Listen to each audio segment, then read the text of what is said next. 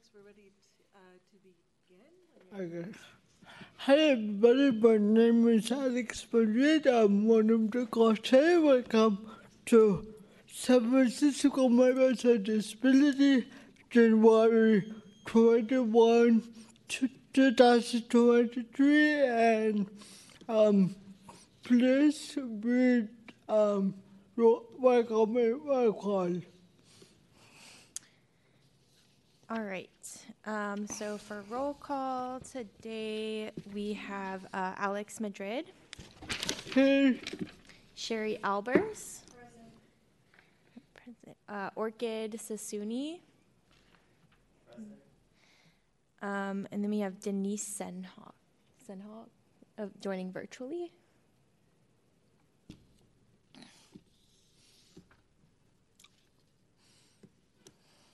Uh, and that concludes roll call for today.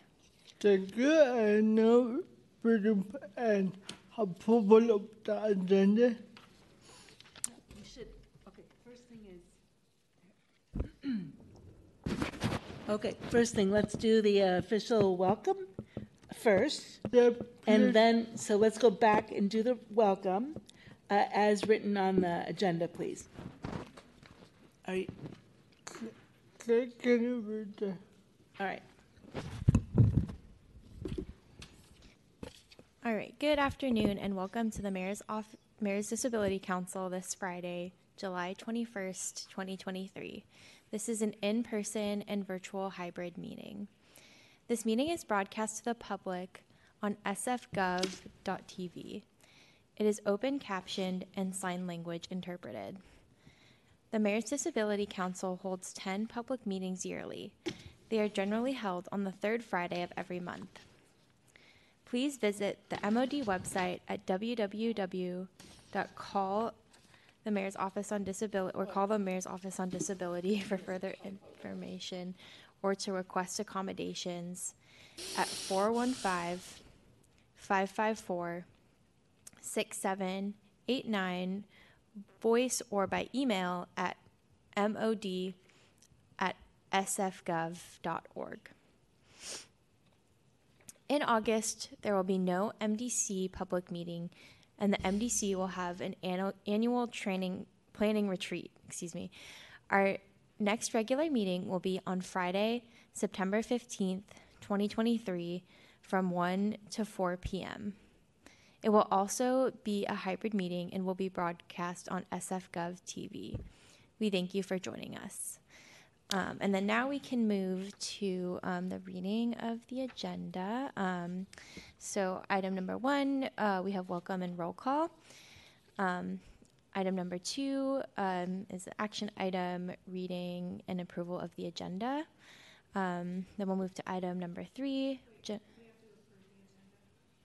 Yeah, after I read it. she's reading it right now. Thank you. um, and then we'll move to item number three, which is general public comment. Um, and then we will go to item number four, um, which is the co-chair report.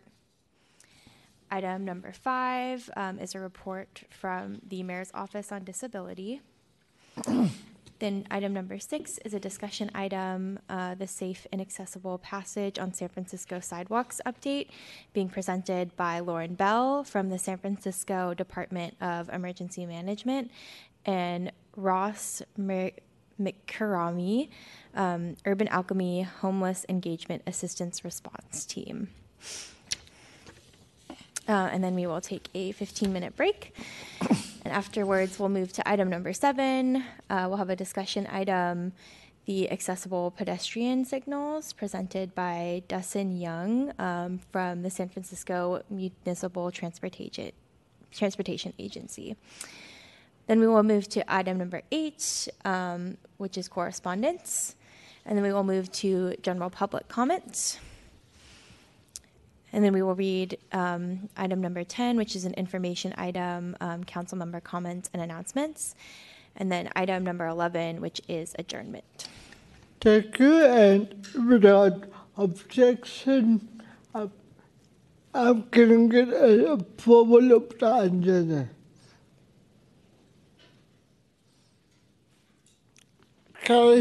moving to item number um, three, general public comment. Yes, uh, we welcome the public's participation during public comment periods. There will be two opportunities for general public comment during the meeting and time for item-specific public comment after discussion items. Each comment is limited to three minutes unless the co-chair determines that, in the interest of time, comments will be limited to a shorter time when there is a large number of public comments. For each public comment period, people with disabilities who wish to make public comments and who are comfortable identifying themselves as a person with a disability are invited to comment first. After these comments conclude, others will be invited to comment. The Brown Act forbids the council from taking action or discussing any items not appearing on the posted agenda, including those items raised at public comment. If you would like the council to respond to your comments following the meeting, please provide your contact information by email message to mdc at sfgov.org with the subject MDC comment reply request. Or you can call 415 554 6789. If you're joining the MDC meeting as a webinar participant, members of the public will be able to make a public comment directly during the public comment periods. you can do so um, by clicking on the three horizontal dots icon and then clicking on the raise hand option. The clerk will recognize you when it's your turn. You may also use the Q&A feature in the webinar, WebEx webinar to make a comment. It is located on the top part of the video after touching the screen. If you're using, uh, if you're joining by phone, you can dial uh, star three to indicate that you would like to make a comment, and the clerk will prompt you when it's your turn. We welcome suggestions about how to make the MDC meetings more accessible, so please send an email to mdc at sfgov.org or you can call 415 554 6789. Uh, so for general public comment, we'll start with any members of the public who are joining us in person. Um, if they'd like to make a comment, they can line up at the podium.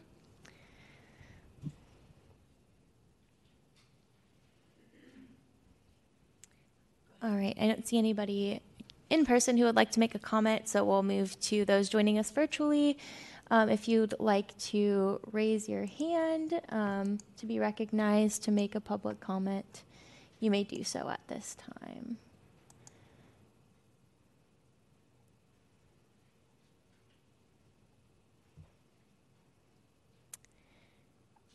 All right, doesn't look like anybody joining us virtually would like to make a comment at this time either. Um, so we will close public comment for right now and we can move to uh, item number four. Uh, One second, please. Tess, we need an adjustment on the, uh, on the captions on the, on uh, Orkid's control screen, please.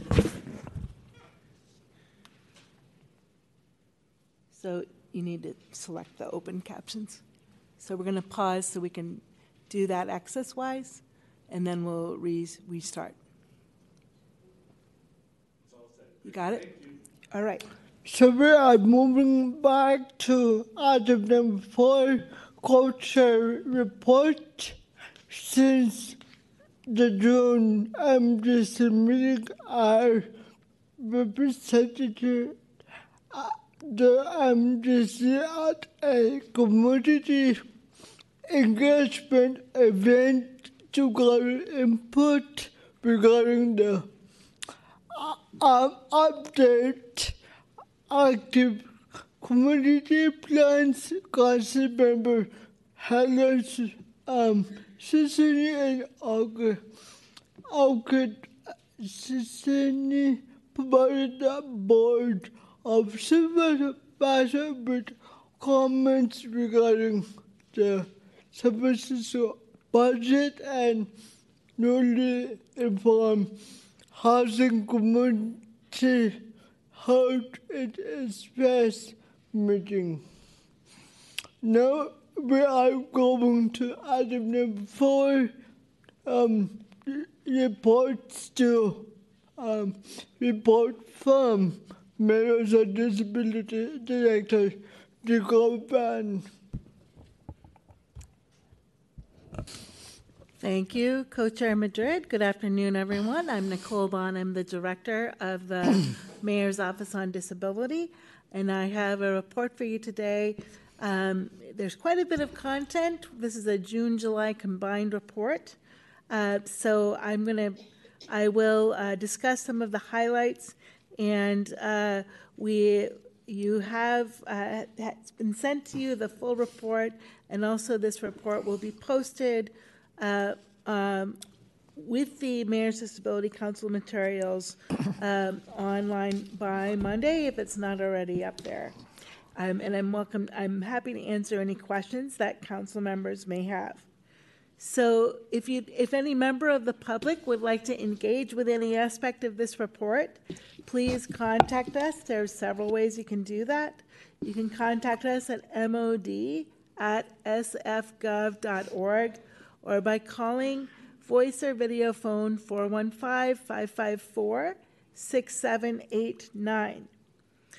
I am going to start with uh, local and uh, state and federal legislative updates. So the first update is around Resolution 230269, which is the resolution honoring Judy Heumann and the UN Plaza protests of 1977.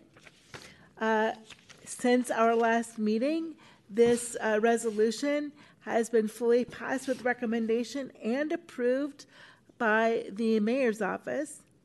This resolution directs Public Works to install a commemorative plaque or station, uh, statuary in honor of the legacy of Judy and the historic disability rights protests in UN Plaza, which will be the first public recognition of a disability rights leader in San Francisco history. The council is encouraged to engage with MOD and the Board of Supervisors to support an accessible installation of this important commemoration and also may consider requesting a status update on this. I would like to announce that Shared Spaces, the outdoor dining program, is the permanent program, is now in effect. And as I mentioned in previous meetings, the council may wish to continue to track the accessibility and enforcement uh, progress of this program. There are a number of things in state legislation that are happening right now. Um, one is in relation to um, the California Public Utilities Commission and autonomous vehicles.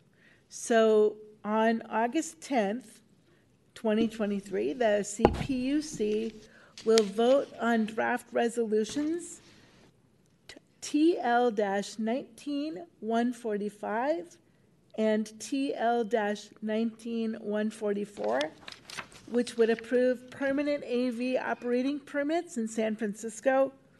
And wanted to let you know that the city is asking the commission to table the proposed resolutions to, in order to take time to develop and adopt minimum safety and accessibility standards so that people across the disability community can enjoy those benefits. So um, that proceeding is coming up and uh, we'll be taking public comment. As a reminder, permission for AVs to operate in San Francisco is regulated by the CPUC and not the SFMTA or and so um, SFMTA and MOD are committed to supporting advocacy of the accessibility for AVs. And if you're interested in this kind of advocacy, please contact me or uh, SFMTA Accessible Services. There are now several federal pieces of legislation that I'd like to highlight today.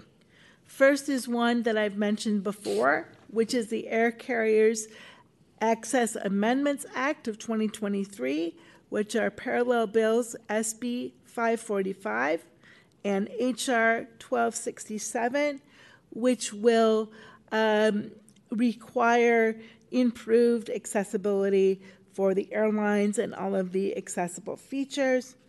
MOD and the San Francisco Airport are finalizing a joint support letter. I was hoping we would be farther along than we are, uh, but that's, it's almost there. And there's also a specific sample template addressing those issues on the National Association for the Deaf website.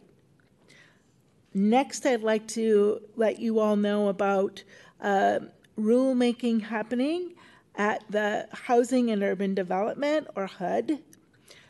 It's non discrimination on the basis of disability, updates to HUD's Section 504 regulations.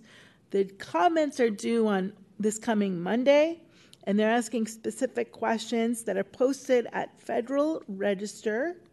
federalregister.gov and also linked in this report and wanted to let you know that MOD and Disability and Aging Services are, are submitting joint comment to very specific questions that this rulemaking is asking uh, that support many of our findings from the affordable housing needs assessment that you've heard in this group. Moving on now to uh, local news and announcements. Uh, since our last public convening, the Coalition of Municipal Offices for Persons with Disabilities, including us at MOD, uh, met with the Department of Transportation Secretary Buttigieg and his staff in Washington, D.C.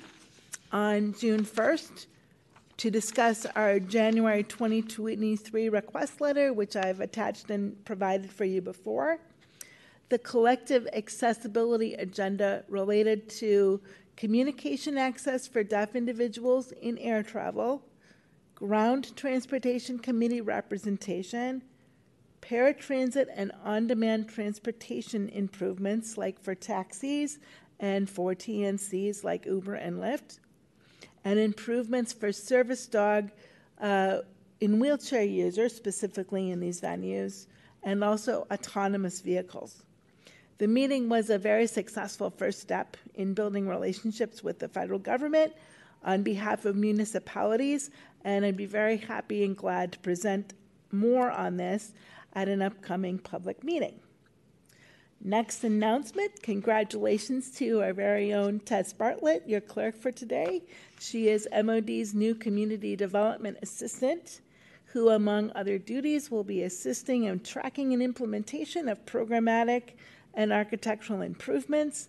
And she, as you know, served as MOD's fellow for the 22 23 year, and we're really thrilled to continue to have her aboard. And in terms of announcements, final announcement before I get to other suggested content is July 26, 2023 is the 33rd anniversary of the ADA. In celebration, City Hall will be lit in the International Disability color of purple, thanks to uh, your former council member Tiffany Yu. That is uh, permanently on the calendar, it looks like, which is great. Uh, internally, MOD, with support from the public library and others, is hosting a half day ADA symposium for departmental ADA coordinators and city staff. And we hope to make some variation of this an annual occurrence, thanks especially to Tess and Deputy Director Debbie Kaplan for all of your work on this event. A couple of items, uh, moving on to things that you might want to consider uh, for future meetings. So, uh, first, the uh, Mayor's Office on Disability 2223 public report to you. We're happy to present that. We will be presenting a year in review update as part of our ADA coordinators internal uh, meeting and training, and the council may also consider hearing this report so we can have it in a public forum. I've already spoken to um, AVs and transportation. Also, wanted to let you know that um, we're working continually with um, the Department of Building Inspection related to the city's compliance with the Accessible Business Entrance Program, and we're also uh, refocusing some of our architectural efforts citywide into architectural access barrier removal obligations under the ADA. And so you might want to consider requesting an update on these two items. I think it's been a while since this, uh, this body has heard about architectural access. And there are um, there are other um, up things you might want to take a look at. I'll let you read more details uh, at your leisure, including uh, wayfinding follow up from the Golden Gate Park program, disability employment updates, where you could learn about what we're doing with data collection efforts and reasonable accommodations for employees, and consider advocating for uh, ASL interpretation support um, for our employees with disabilities who require ASL and potential anti-ableism and accessibility training, among other things. And that's where I'll pause and, uh, for today. Happy if there are any questions from council members. Otherwise, we can move to the next item. Thank you, Director Ben. Right now we are going to item number six, discussion item. Um, safe and accessible, accessible passage on San Francisco Sidewalks sidewalk update by Lauren Bell, San Francisco Department of Emergency Management and Rose Baker read me upon homeless engagement X assistant response team. Welcome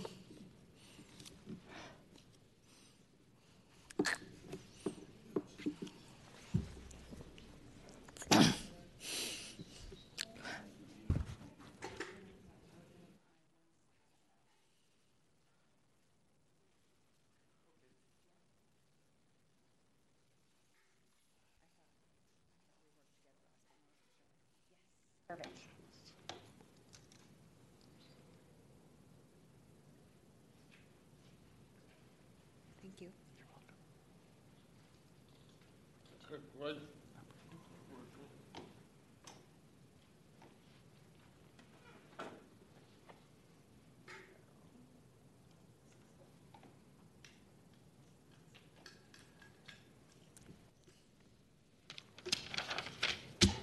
Hi. Good afternoon, everybody. Director Bohn, Deputy Director Kaplan, and MDC, thank you so much for having us back again to share an update on collaborative efforts to address blocked sidewalks, efforts that are responsive to the rights of people in the disability community.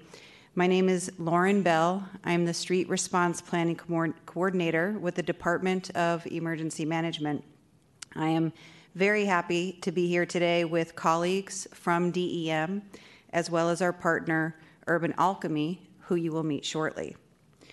I was last here in March when we talked about a range of topics, legal decisions, and pending legal matters that impact our work, the city's commitment to ensuring safe and accessible public spaces, guidance on how to get a response to a blocked sidewalk or doorway, and we introduced the development of a new team, the Community Response Team, which now has a much better name thanks to Urban Alchemy, the Homeless Engagement Assistance Response Team, or HART, which you'll hear more about in a minute. So today's focus will build on that information.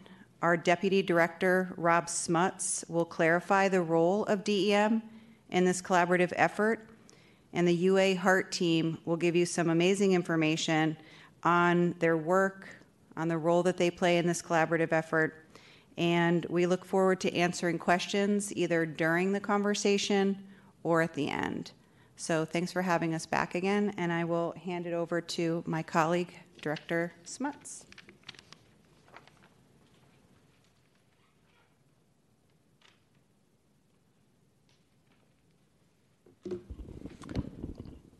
Good afternoon, everyone.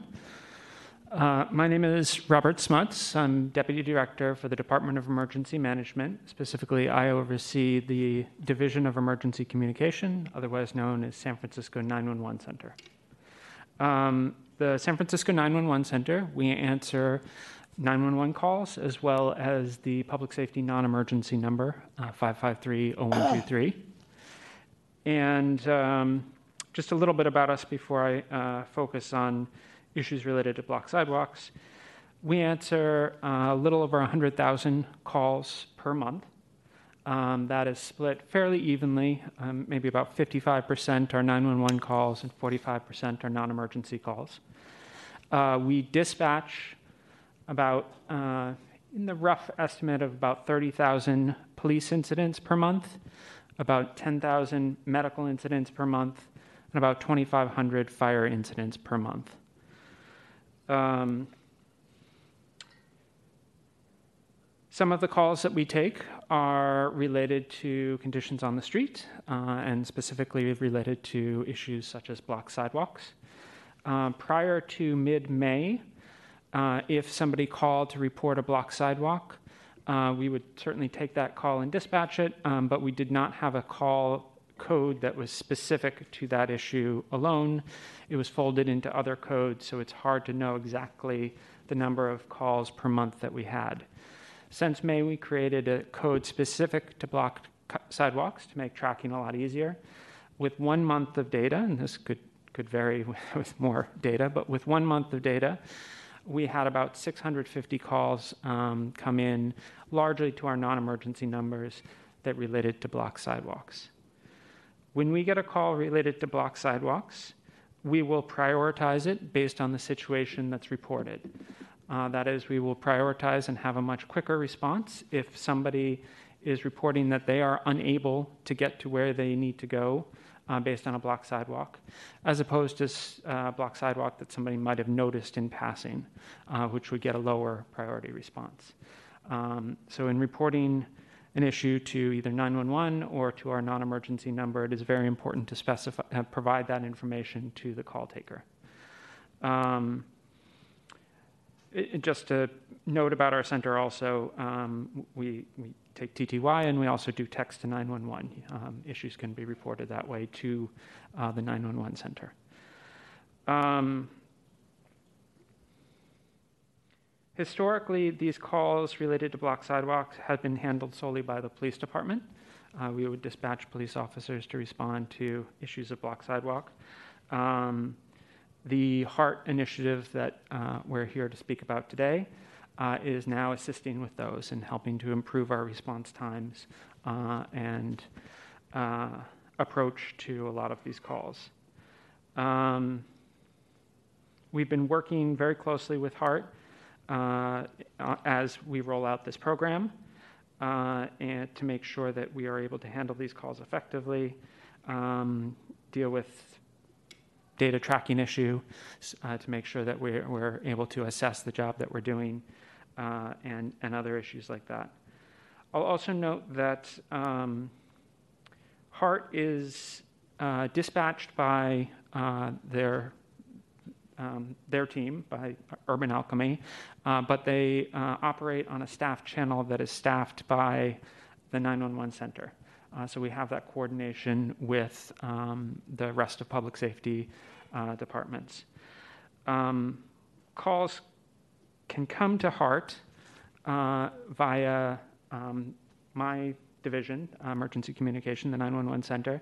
They can also come via issues reported through 311 uh, most commonly the 311 app. Uh, and all of those calls will be reviewed by a, a 911 supervisor uh, and um, allocated to HART to respond, or if uh, it needs a quicker response or uh, a different type of response, uh, police or sometimes even a combination of police and medical.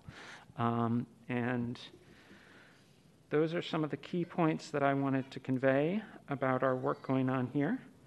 Um, and so, just to summarize, uh, the, the way, the best way to report a, block sidewalk Uh, if it is an emergency, if, if uh, the person cannot go through and is in an unsafe circumstance, certainly can uh, uh, call 911.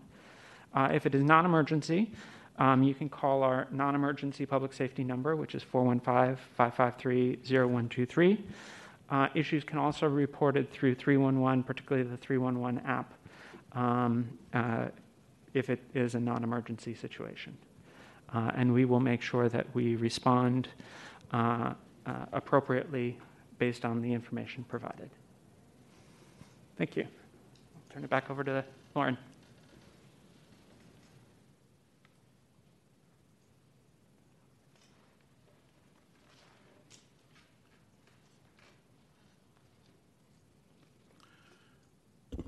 Good afternoon, honorable council members. My name is Ross Mirkarimi. I'm the director of the San Francisco HART Program, a project of Urban Alchemy. It's a pleasure to be for you today. Um, we are just now into our second month or so of our operation, and we just completed a major milestone in our early startup, and that is a report that we've now published that reflects the work of um, our progress and challenges in the month of June. And because we're contracted with the city and the Department of Emergency Management, and we work very closely with DEM and the Department of Emergency Communications, uh, this report really is an amalgamation of the focus that San Francisco HART is so vigorously trying to apply every day. It is our charge to help reduce as much law enforcement response as we can as it relates to people experiencing homelessness and the distress on the streets. That's no small feat, but because I think of the team that we've been able to develop and the way that we've structured our operation, I think we're showing some real progress. In the month of June, when we were dispatched through the Department of Emergency Communications, we had received Um, 1,229 dispatches. We responded 95% of the time plus with 1,174 resolved calls. Almost 50% of those, not quite, about 46, 45%, at that level were related to ADA block sidewalks. And that's a lot. And so the people of San Francisco are being mindful that this is something that is more than just important to the Disability Council or to people ADA, but yet it is part of who we are to make sure that people have access. So we would dispatch our teams. We have four teams. We operate Monday through Friday, 7 a.m. to 7 p.m., and on Saturdays, 7 a.m. to 3:30 p.m. The same for Sunday.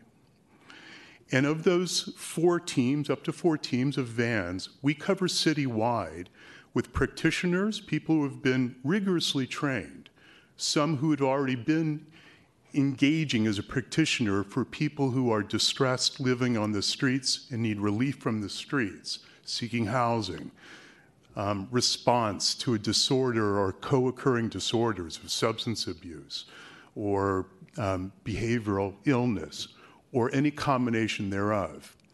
And we engage them in a way, our people, when they're dispatched, that we're hoping is more than just compassionate, although these aren't clinicians, but we certainly stress sort of a therapeutic, you know, level of contact. And the idea is to impress upon them that where they're located, and we're not enforcers of the law, but where they're located, that they're blocking the sidewalk, they're violating or they're certainly not aware of the four foot rule in that regard. And would you work with us, please, in putting it to the side, getting it out of the way, or perhaps even you know, a better resolution than that? And then concurrently, our people are asking them, do you want housing? Do you want shelter? And then on the spot, we're able to then try to link them up to that access through access points, through the cities, and our certainly community agency partners. Do you want treatment for what may very much be on their minds? And that's what we're trying to do in our engagements. And we track that information. The tools that we use in the field, we have iPad, secured, encrypted, that we use through what is called the Connector Worker app to respond to the initiated call. And then we parlay that information to a more comprehensive report that we use in Zendesk. Our teams in the field use PD radios for the non-urgent 911 calls and 311 calls so that there is that continuity between dispatch and deployment, both with the DEM and for us at our office. And then internally, they have their own radio, a Motorola 100, that they will talk to us in our office just to make sure that everything that we're engaging has the level of um, completeness and excellence, hopefully, that we can possibly do. And what's interesting is when I was mentioning earlier about the ADA portion of calls that were dispatched to, about 46%, of that, about 35 to 40% are called gone on arrivals. Our people would arrive in order to help resolve, find some resolution if in fact people were housed or people who are um, located themselves on the streets need some extra special attention. But by the time we arrive, people are already gone, but their, um, you know, their tents might remain, there may be debris, what have you. Then we would take whatever next steps are possible. But the fact remains, though, that there is a substantial population of people, if we weren't checking in on them, the police would be.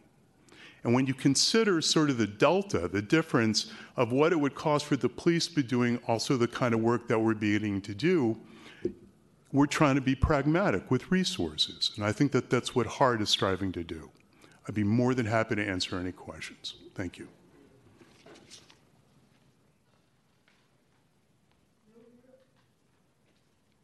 Good. Thank you so much. So I think what we wanted to impress on everybody today is just our real continuing commitment um, to making this better, to making sure our streets are accessible and safe. Um, I think, as you heard from Director Smuts, through his leadership, there is a very solid backbone at the DEC for responding to these calls. This is one of our first services contracted services that is fully integrated into the 911 system. And through Director Smuts, through Ross and his colleague Catherine, who is in the back, there's also a very strong program backbone to this. That doesn't mean everything was perfect in the first month of rollout. It wasn't, but I think we all were pretty impressed by how streamlined it was, uh, given that it's a pretty big operation. So we will continue to collect data. Um, HART is submitting monthly reports to DEM. Uh, what we'd like to do is do a quarterly report back so we can see a little more change over time and come back to MOD and or this group to report back. Um, I know that both Ross and Catherine have mentioned an interest from their team to continue to learn about the needs in the disability community. So if there are meetings, if there are conversations where their practitioners can talk directly to folks who are impacted by blocked sidewalks, they welcome it. Um, so I don't know, Director Bohn, if we could continue that conversation. Um, but there's a real urgency here for us to make this better than, than what we're seeing. And we talked about this last time. It's obviously quite complicated. Um, there isn't kind of an easy magic wand solution here that is a win-win for everybody's needs, but we're really trying to get to that balance. So, um, as Ross said, happy to answer any questions or return in you know a few months with some more information for you. I think uh, we have a lot of questions, and of course, um, I'm going to ask my council members if they have questions first, and then go to uh, the staff, and then public comments. Okay, I I see. Okay, hands first. Go ahead, okay.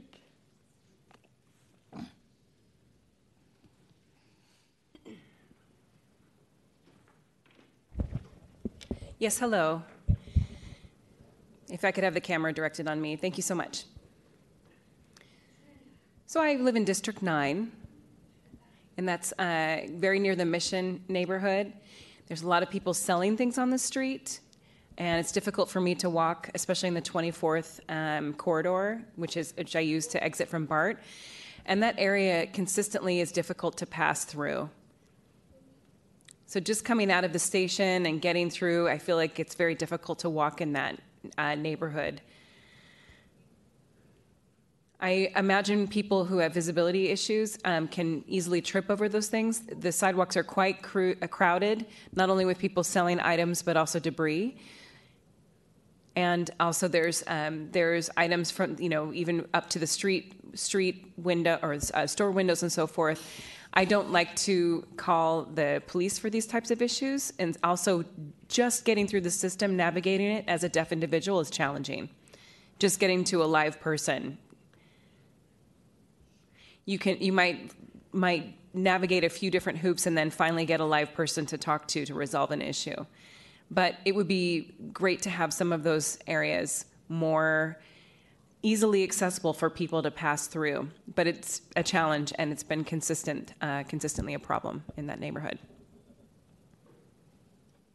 Thanks so much for your comments. I have a couple thoughts, and I'm sure um, my colleagues might have some additional input as well. So, a few issues um, or needs. The first is kind of the sidewalks themselves, and uh, just want to continue to encourage uh, that you can text needs, as Director Smuts said, to 911. Um, there is other resources available to communicate with dispatchers um, as well. So the more that information comes to us, the more we can track kind of the needs. There's nothing wrong with submitting uh, a request multiple times if you go in the morning and it's frustrating. If you return home and it's frustrating, as we know it is and can be, it is okay to submit multiple times. Um, what the HART report did show in June, that this won't surprise you, the mission is definitely one of the highest areas where they responded to for ADA and blocked sidewalks calls, and we anticipate that that will continue. Uh, you might know that there's a new resource through the ambassador program called the Mission Connectors.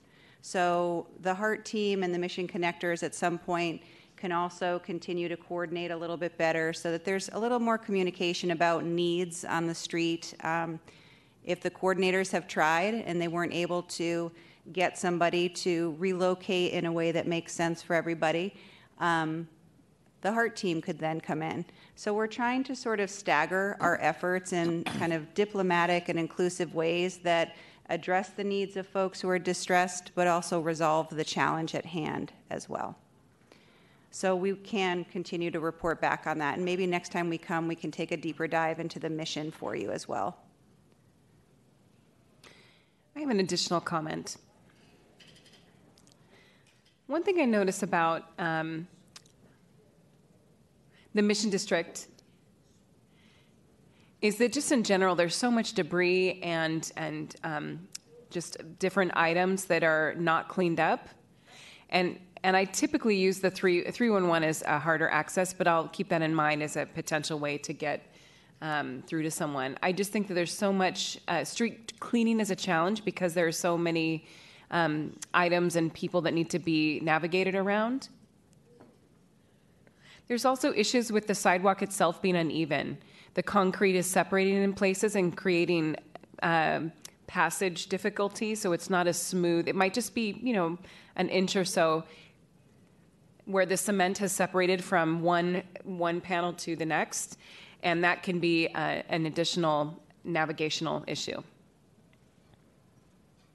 Thanks for that. I will say, and again, this is not surprising, there are so many different efforts that are focused in the mission um, around street conditions, around addressing the needs of people. And I think, as we all see every day, the scale of need continues to be extremely large. So, um, you know, through developing efforts in the city, through DMAC, when it comes to some of the illegal vending, um, there are efforts to really kind of focus differently in that area, and we're hoping there's going to be impact. Um, So the city keeps trying new strategies to make impact. And I think while some days it feels a little bit intractable, what our, you know, kind of our motto or our ethos is, is that we're going to keep going back and we're going to keep trying and we're going to keep trying to reinvent a new strategy that has a, a different effect. Um. Thank you so much. Thank you. Next is regard Sheri. Oh, thank you. Um, hi, Lauren. Um, first, uh, before I ask a, my question, um, I'm not able to figure out, um, because it's not accessible, what these charts are on the PowerPoint presentation. I'm not sure. There was a couple of versions shared. I'm not exactly sure what version you have. I'm happy to submit a paper copy. The the current version is just a a, um, a white background with black print on it, and there are no charts in the current version. Um, I'm happy to give the color version to the council after the meeting. I can make a copy and bring it back up. Thank you. for So that. that's not going to help me because I'm blind, and I'm Okay. just was I need a uh, like I needed an audio description. One was a quarterly report Yep. of something. The quarterly report was just going to be a verbal report. So what you heard from Ross Mirkarimi was part of the the quarterly report. Okay. Um, But we're happy to answer questions. If some of the, the comments kind of raised questions for you, we can talk through I them just through. didn't understand what the, um, what, what in, because the, it looks like the chart, the chart goes down, so what was improved? I mean, I didn't, um, so does that mean something has improved every quarter? And I'm wondering, what is improved, and is it in a certain part of the city specifically that, that has been compared? Is it year to year, or, Sure. yeah?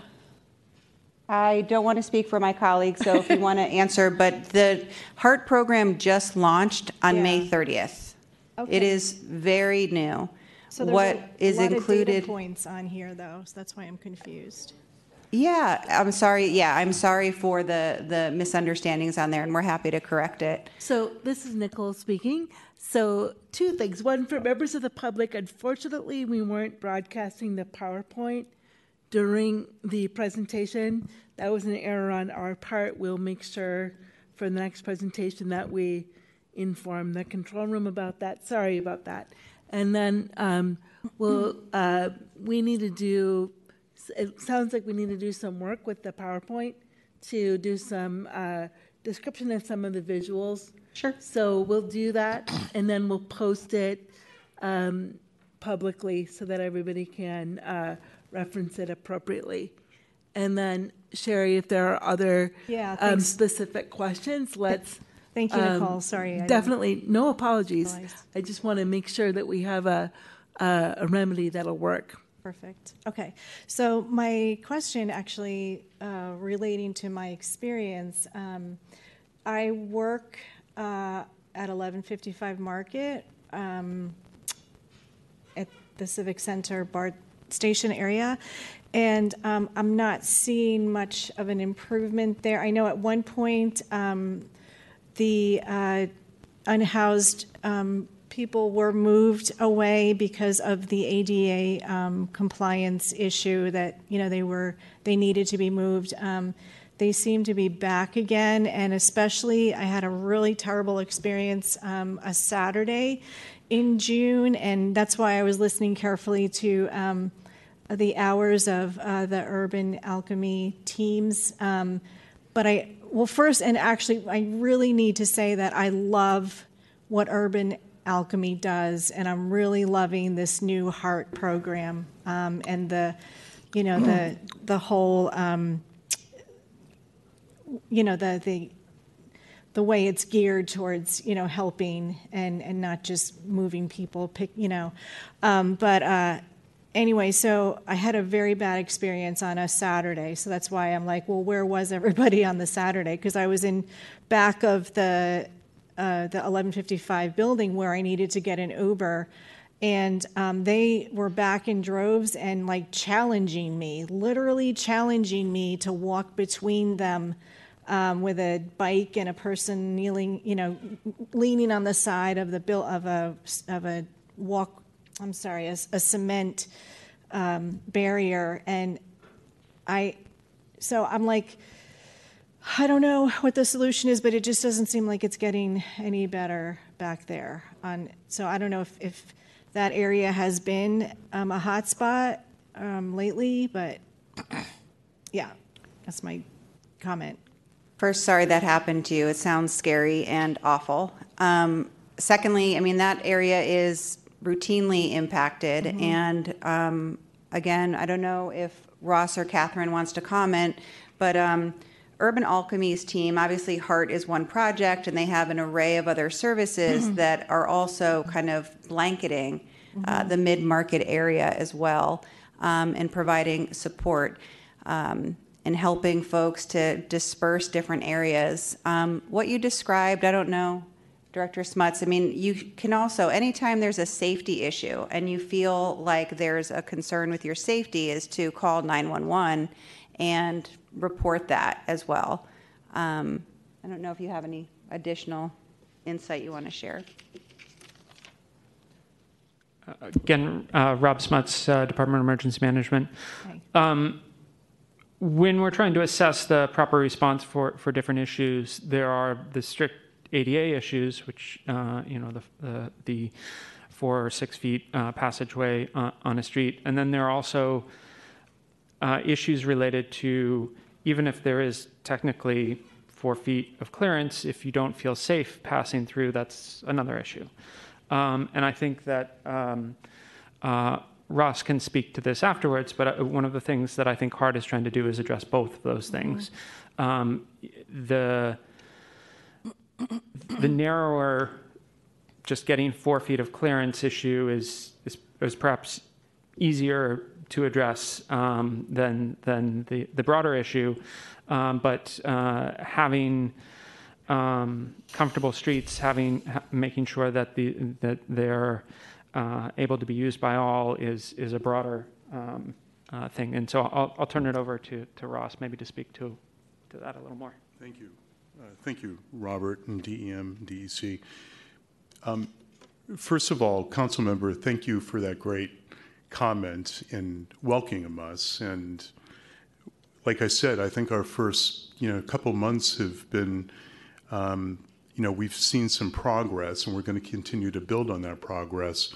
We like the numbers where they're at, but we'll continue to uh, better them over month to month. As it relates, I think, to your personal frustrations, I mean, it, it is the continued wake up call, I think, for the city to try to resolve that and the agencies that are assigned in those areas too. And I know our agency is very, very um, vigilant about doing everything they possibly can. Um, but as it relates specifically to our organization, the SF HART, we generally are deployed by dispatch from 311 or non urgent 911 calls. Um, and our vans and our teams go everywhere citywide. And we are covering all 10 um, you know, district police stations, 11 supervisoral neighborhoods, and we're called, you know, to all 118 neighborhoods uh, in San Francisco. And sometimes we will have street teams that kind of peel off from our van. And if they can be helpful, like in the situation that you had experienced, then we will do everything we possibly can to make that happen. Generally, those 911 and 311 non urgent calls, that makes the large um, percentage of what we respond to and prepare for. But we also can send teams out too, uh, and they will do what is called an on view to also help address these matters. Thank you. Thank you. I have que- um, before I ask my question, can I ask the clerk to check if any council member online has questions or online right now? Do you have uh, questions that you would like to contribute?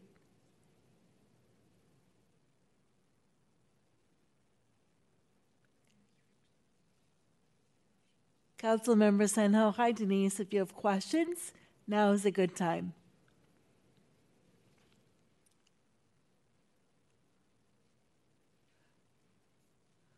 Okay. We're gonna, we're trying to see if, if she can unmute here. Okay. One second. I think let's move on, and then if, um, if she unmutes, then we'll come back, Alex, but why don't you go ahead? Thank you. Hello, and seeing you again. Um, I have a lot of questions, so bear with me. I know um, that you came to us a couple months ago, and I asked a question regarding a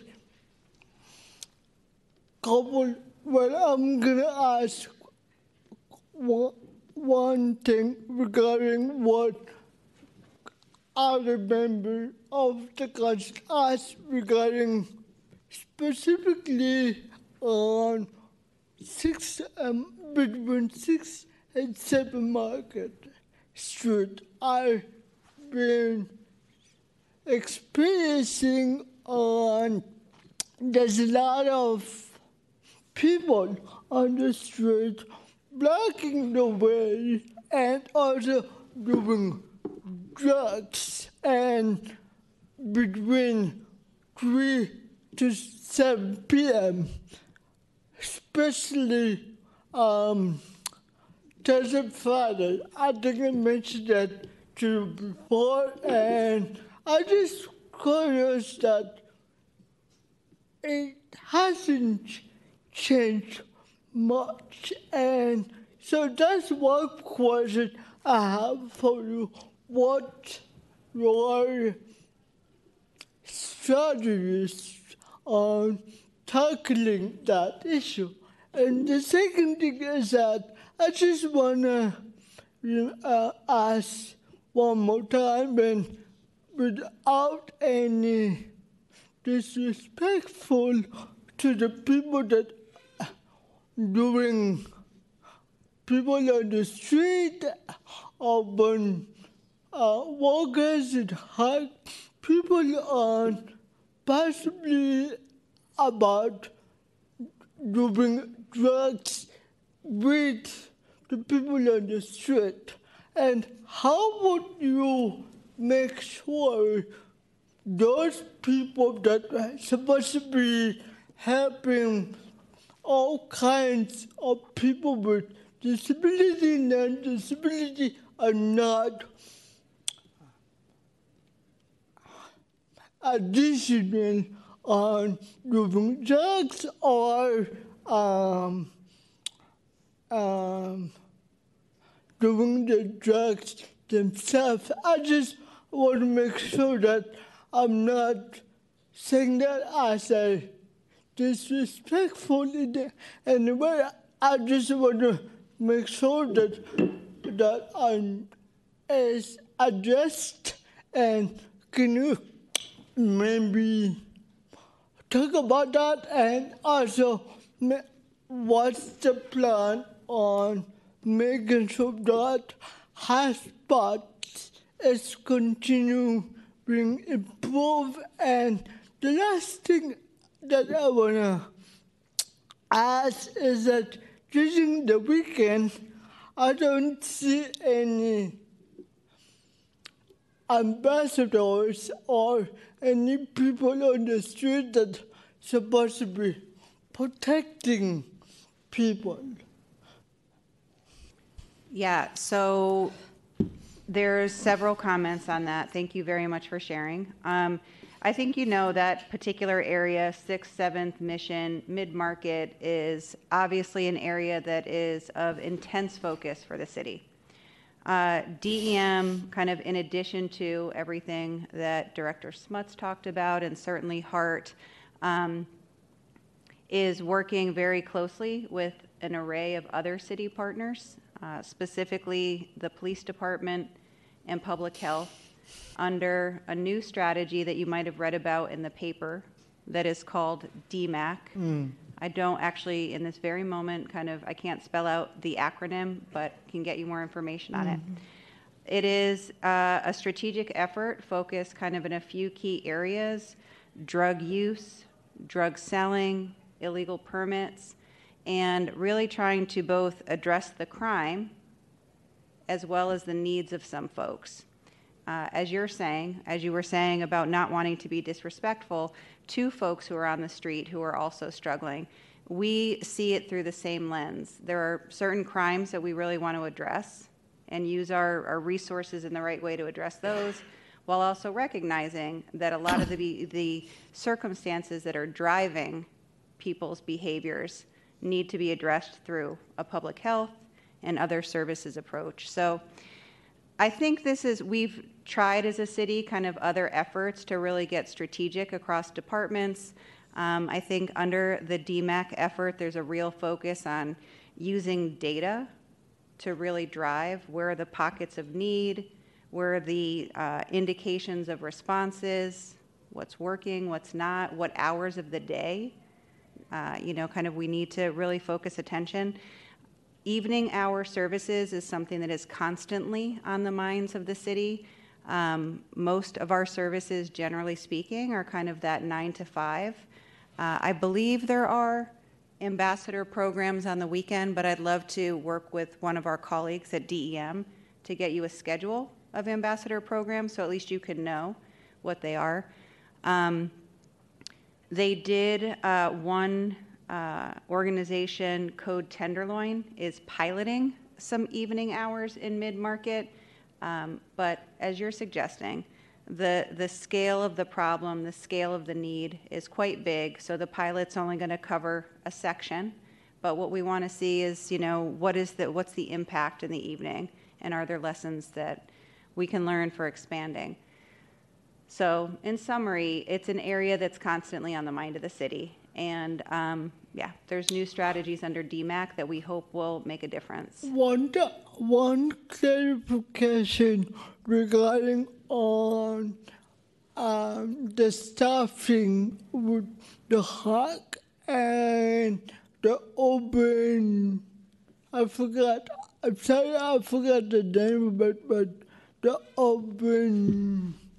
Uh, open air. Are you thinking? Uh, is it a service or a drug use? I know it's a ambassador. Um, I think it was a open the people that are the street that um, the staff of the HAC and I believe I forgot the the um the um the people did the same people who are on the black elevators. Okay. Um, the attendant uh, on the street.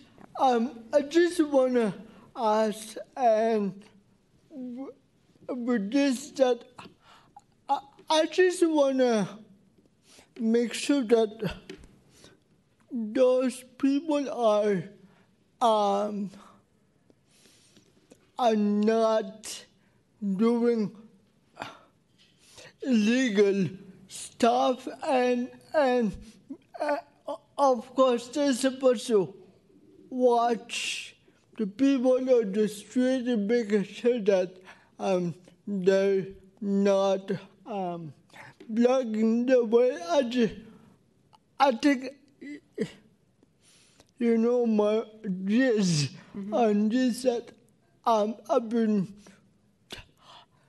seeing some people on the street, those um, uh, has the uniform of open the green open and the HART that um, seems some of my I think stretches um, activities. So I just want to ask what's the protocol on do they do a background check with those staff members before they send out to the street and make sure the streets are safe to all people.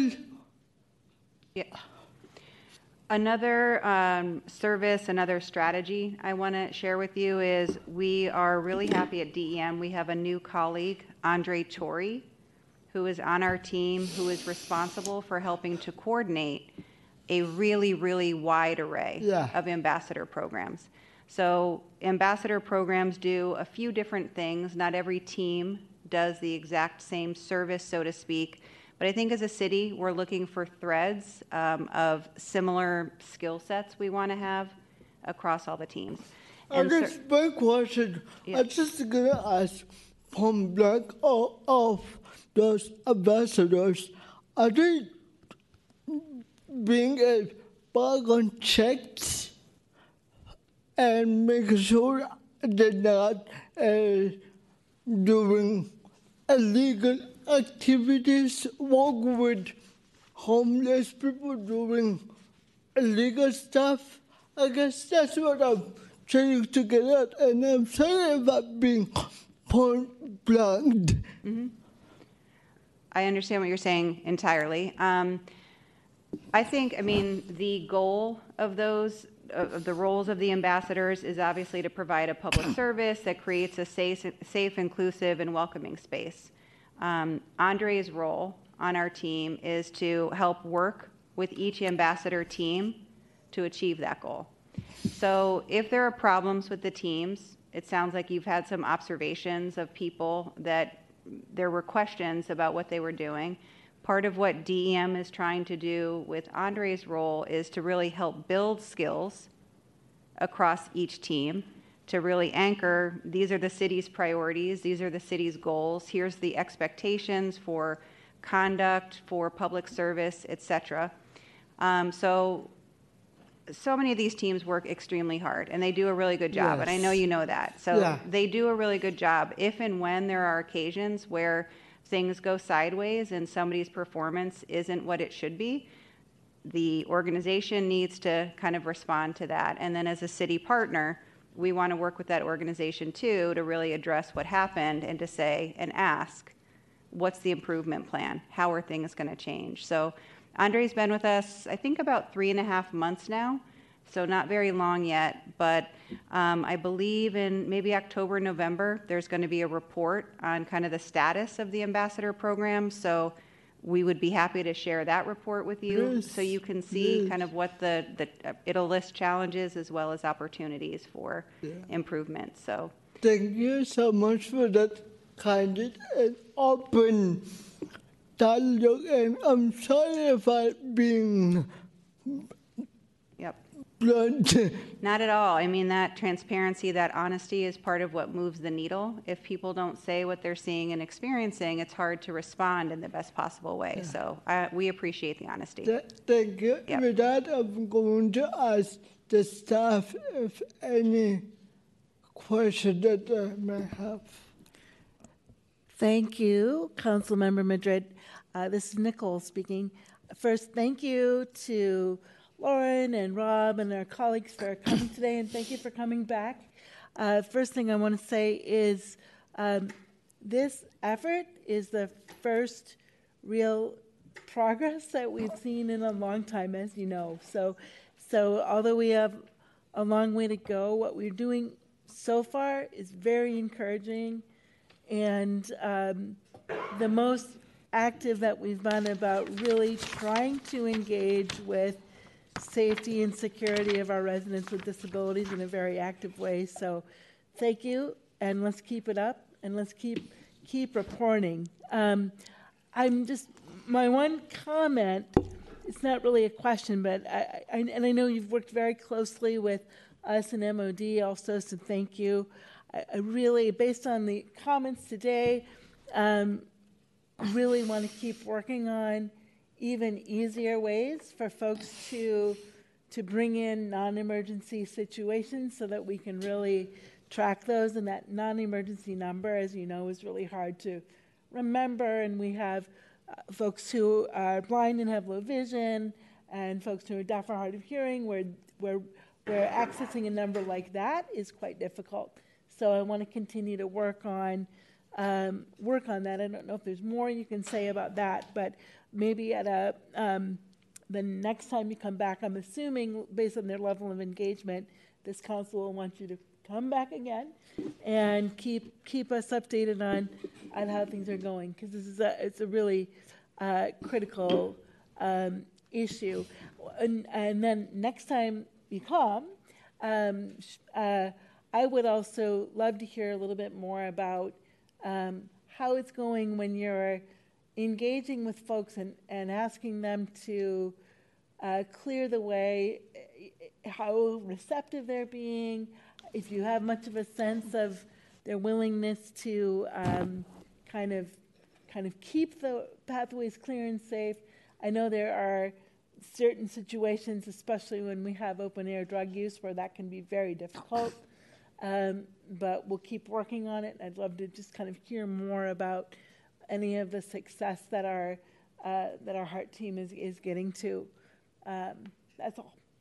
Perfect. I know there are some conversations that Director Smuts is having with 311 about kind of ways to access HART services and other non-emergency. So um, it's still in development, and uh, we can, you know, come back and talk about that. And then certainly, I mean, I can speak from the DEM perspective and just say how impressed we've been with Urban Alchemy, with HART's compassion, with the dignity that they bring to the work, to the respect that they bring to the work.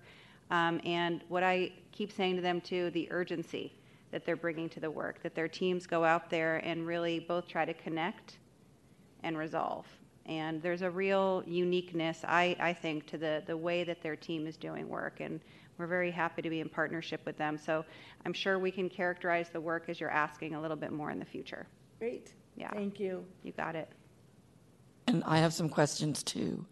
Um, so, since I'm um, the one at MOD who oversees our complaints intake, um, I'd like to ask a couple questions related to that. One is the data that you're keeping, are you tracking how long it takes before the non emergency calls are answered?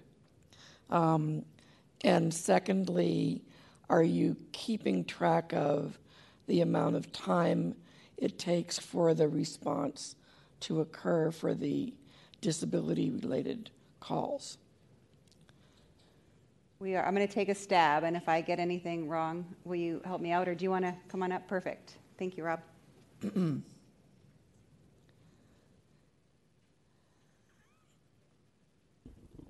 We do have, uh, Rob Smuts, uh, Department of Emergency Management, we do have ability to look at both of those questions. Um, wait times, I, I think you were asking about the actual call. To get the call answered, yeah. Um, wait times for non-emergency are a lot higher right now than we would like. We are we are significantly short-staffed, and uh, obviously we do prioritize answering the 911 calls, which can uh, oftentimes lead to quite a quite a backlog in non-emergency at times. Uh, we know that's an issue. We are working very hard on uh, recruiting. Uh, and hiring and training uh, more staff on that. We can provide data on that. Um,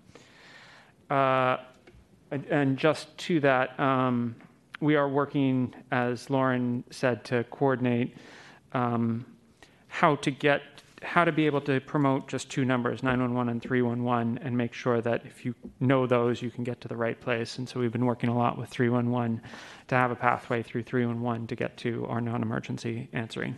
And we can speak to that a little more next time we come back. Um, the second part of your question i think was about uh, after a call is reported, how long, uh, whether we're tracking how long it takes to respond to those calls. Uh, and, and, yes, we, we do have that information. We will be looking to, um, uh, to report on that uh, in, in an aggregate manner. Um, one, one of the things that really led to this whole effort was the, the sort of recognition that a lot of these calls were waiting for quite a long time uh, to have police response. With police uh, staffing uh, issues, um, uh, calls about block sidewalks could often pen for a long time. Uh, and we have seen significant improvement with HART um, taking a lot of these calls, uh, and we'll be able to provide more data to speak to that. Thank you. Thank you. Yeah, I think it will be great to see the data and hopefully eventually we see some trends that are um, for improvement. Um, uh, just personally, um, I've had a lot of experience since our offices are right near the um, city center um, with the ambassadors, and just want to say that it it's things have definitely improved. Um, they're not perfect at all, and our offices are right at Sixth and, and Market, and so sometimes it's it's disheartening. Um, but uh, I wonder whether you've considered specifically um, looking at the elevator coming up from BART and Muni onto UN Plaza as a place to try to keep clear, since we know that that is used by people with disabilities as a major way for people to um, have mobility around the city. Um, you know, I've had incidents there, and sometimes um, it seems like that's a place that people like to hang out.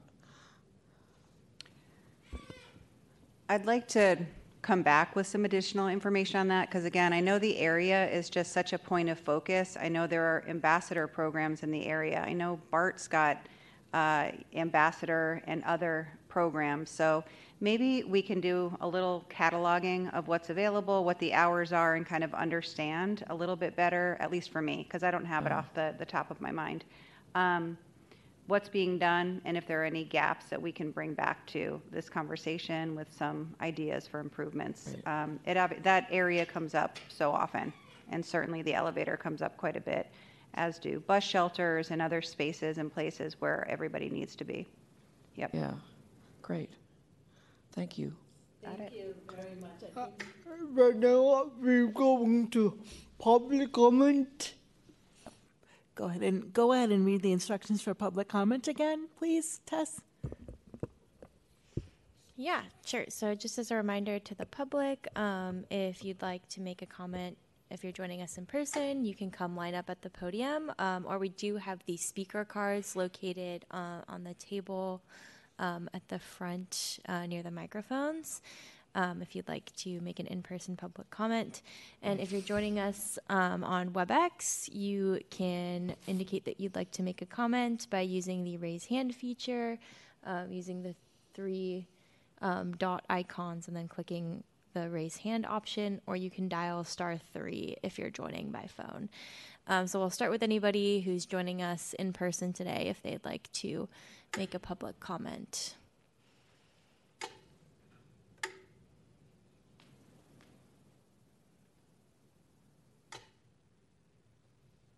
Oh, it looks like Denise would actually like to make. Um, go ahead. Okay. Denise. Go ahead, Denise.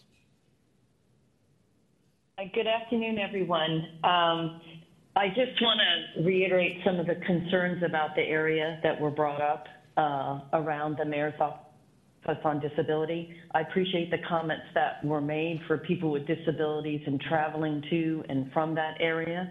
Me, I'm partially, um, I'm visually um, impaired, and it's really hard for me to assess the situation until I'm right on top of it. And like other people, I've had similar problems. So I really appreciate um, you guys looking into those problem areas and coming back and kind of identifying more around the non-emergency services and their numbers. And I know around some of those troubled um, spots in getting immediate assistance. So again, I know that Nicole and other council members brought that up, and I look forward to you guys coming back and providing um, a little bit more information. And I appreciate the efforts that you are trying to do. Um, I don't go down there much, and I have noticed, again, like everyone else, a slight difference. But I think we're all agreed there is some more work to do. So I look forward to you guys coming back and, and kind of reporting on some of the issues and concerns um, that we brought up. And um, that's it. Thank you for listening to my comments. Thank you, Denise. Um, so with that, uh, we'll welcome anybody who's joining virtually, if they'd like to make a public comment, you can use the raise hand feature or dial star three if you're joining by phone. So I'll wait and see.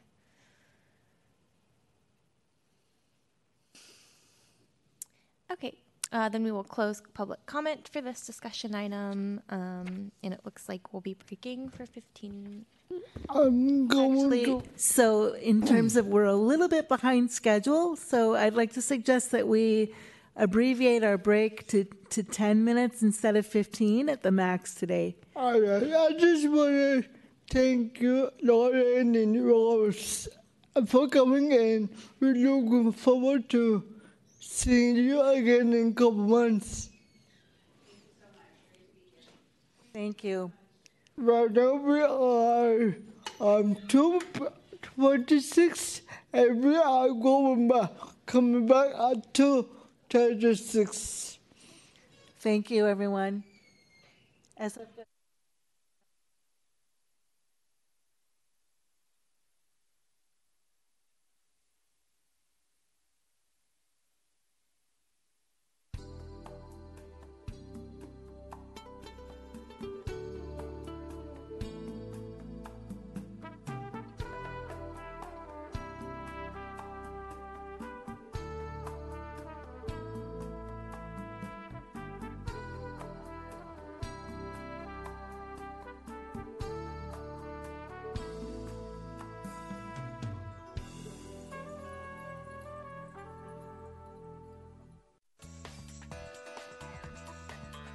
SF Gov TV, San Francisco Government Television.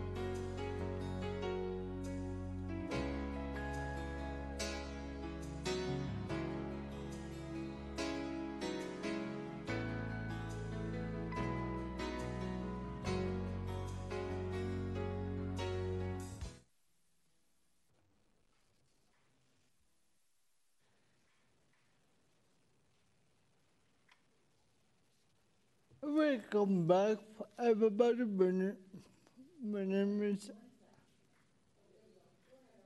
my name is Alex Madrid. I'm one of the co-chairs. Wait, we need the captions. Control room, can we have the captioning, please? Thank you. There we go. Let me start one more time. My name is Alex Madrid, one of the co-chair for Disability Marriage and Disability Council. Welcome back for um, a break. Right we are going to item number seven. Um, discussion item accessibility board percentage sixteen presented by Dustin Young um, San Francisco MTA. Welcome, Jason. Members? Oh. Hi, good afternoon, council members. My name is Dustin Young, uh, I'm an associate engineer at the SFMTA, here to give a brief overview about our accessible pedestrian signal program, also known as APS. I'm joined uh, here today uh, with my colleagues Geraldine De Leon and Bryant Wu. Uh, next slide. Hang on, let's,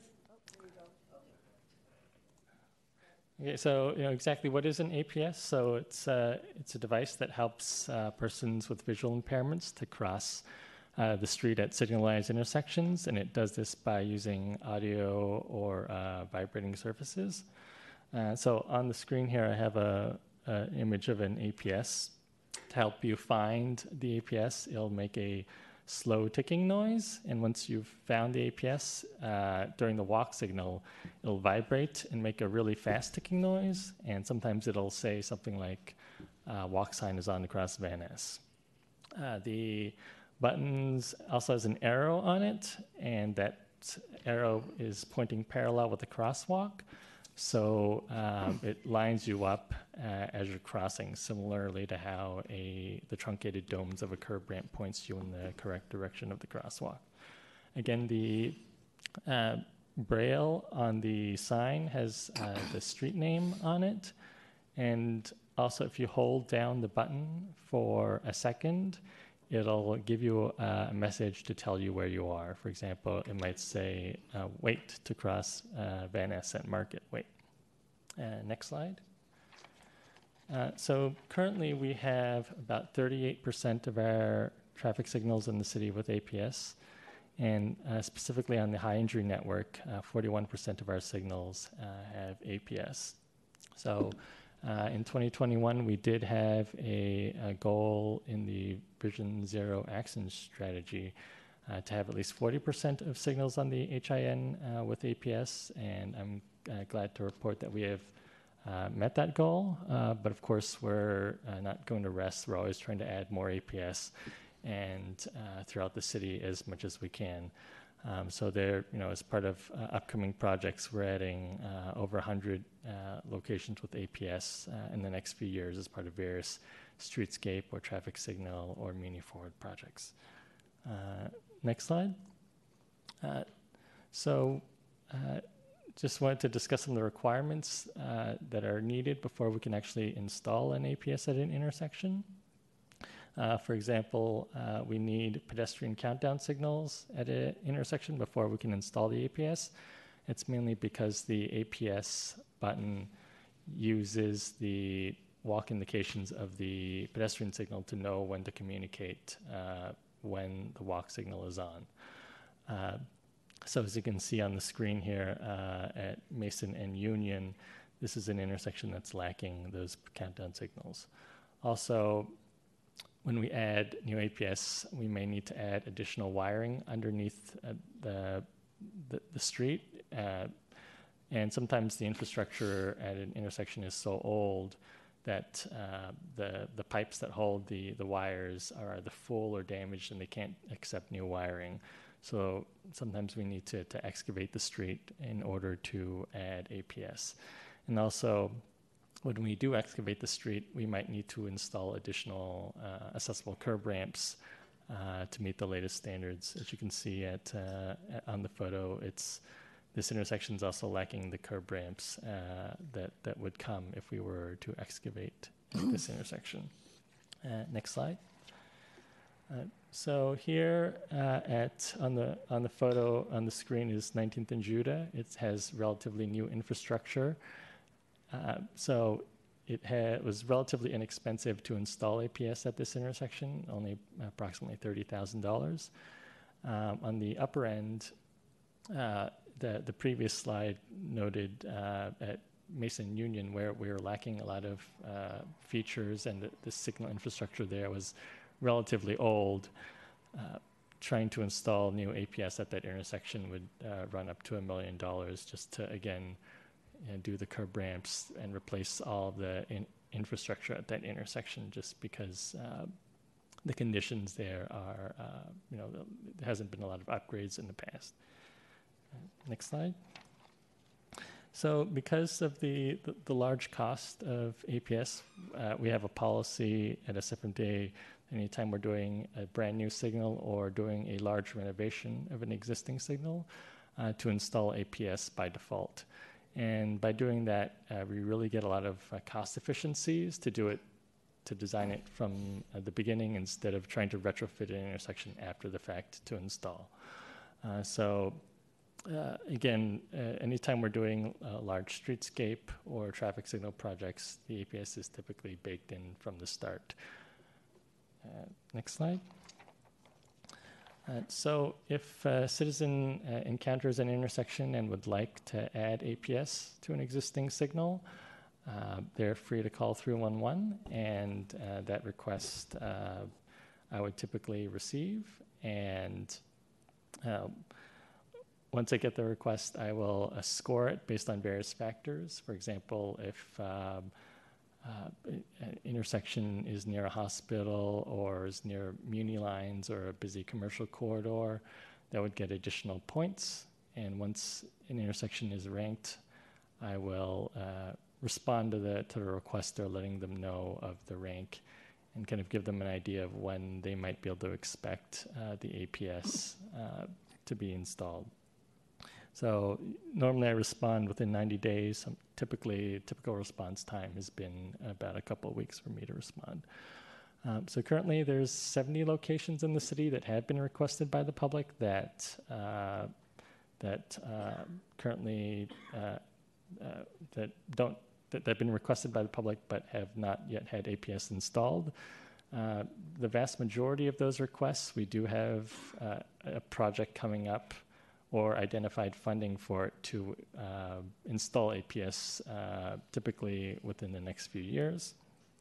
And for those locations that uh, that need additional funding, uh, you know, but will uh, fulfill those requ- those requests as uh, funding becomes available. next slide. So I, I, will have to plug our website. It has a lot of helpful information about our APS program. Um, if you uh, again, the, the web link's on the on the screen, but another easy way to find it is to to just search in your favorite search engine for SFMTA space APS, and it's typically the first link that'll pop up.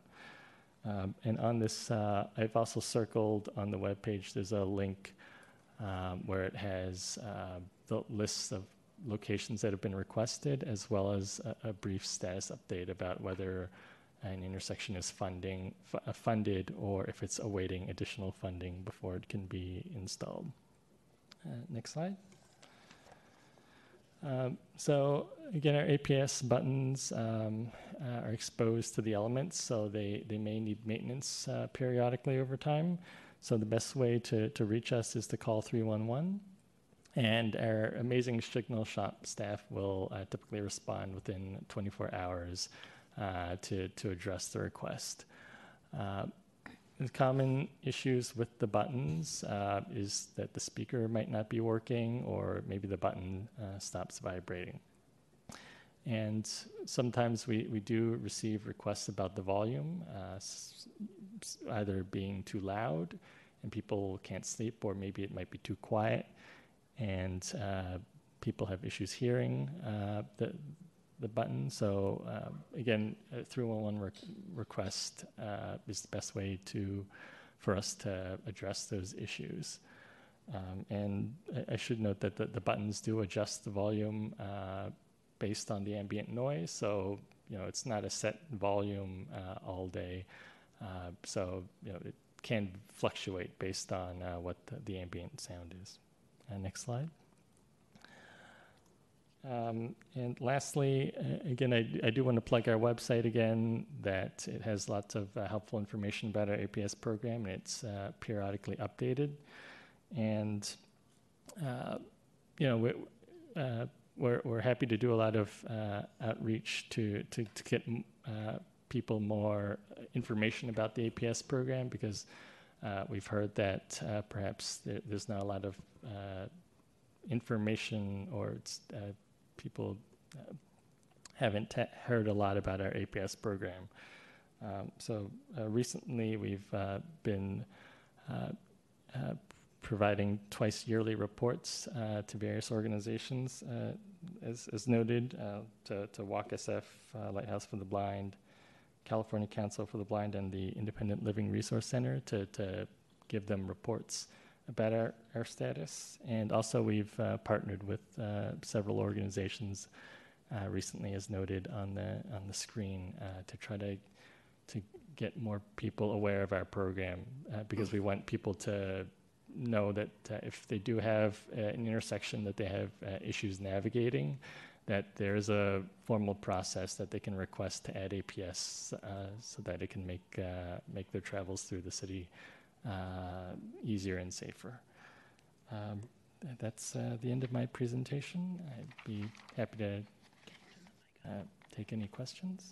Before we go to, um, before we go to the council members, thank you. I- If you wouldn't mind, do you have the web link available that you could read out loud? Not everyone can Oh, uh, sure. see the slides, and so it would be great to uh, read that since you referenced it a couple of times. Uh, If you have that URL, that would be great to read. Yeah, so again, uh, searching for uh, in your favorite web search engine, uh, SFMTA uh, space APS is probably the quickest way to go. Um, and, and the PowerPoint uh, that's posted online, I believe, has the, um, you can click on some of the links and it'll work. But just to spell it out for folks, it's HTTPS semicolon slash slash www.sfmta.com uh, slash getting dash around slash walk slash uh, accessible dash pedestrian dash signals. Great, thank you. And I just also want to acknowledge for, on behalf of the council, that um, uh, Director Hinsey from the MTA board is also uh, here and listening as a panelist, uh, in case you'd want to invite uh, Fiona to ask questions as well. Hello, Fiona. Thank you for coming. Um, and that's all. I'll pass it back to you, Co-Chair Madrid. Thank you. Now I'm going to um council members' questions, and then the staff, and then we're going to uh, open up to the public for questions. So right now we have council member Sassouni has a question. God, okay.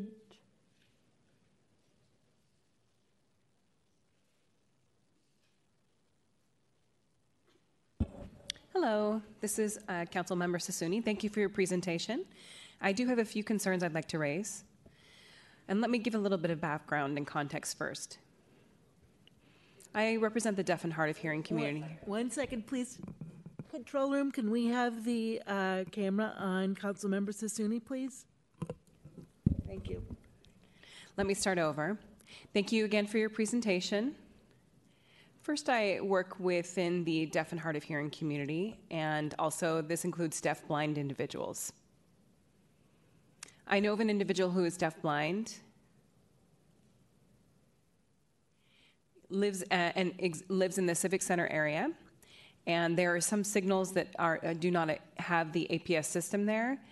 And this individual like to travel to the lighthouse for the blind. So for deaf blind individuals, it's very important to have um, safe passage with engaging uh, traffic, especially um, if someone has a cane that's broken, uh, or maybe their service dog um, had run off, and so there can be quite a few issues with navigating traffic safely, and this can be very traumatic for deafblind individuals, very scary. And my and this individual actually spoke to me about this. My concern is that there are, are also places, intersections with stop signs, stop signals, and so forth. And drivers are not patient. They're not consistent, they, and they don't always um, uh, obey the traffic laws in some of these locations. And I really don't know how the, all of these signals will coordinate for accessibility? Are there plans to replace some signals that just have blinking lights or stop signs? Um, sometimes there, there are some issues with the lights, uh, and people have. Uh, it's it's there's a one intersection I'm thinking about, uh, Val- Valencia at Duboce, where there's a new design for cyclists, for runners, and the cars have to uh, navigate the cyclist and um, pedestrian running traffic. And I know those are expensive infrastructure changes. So I'm just think, raising these, this individual scenario to give you a, an, an anchor for what this might look like. And I'm wondering what your plans are to address some of these concerns for our community.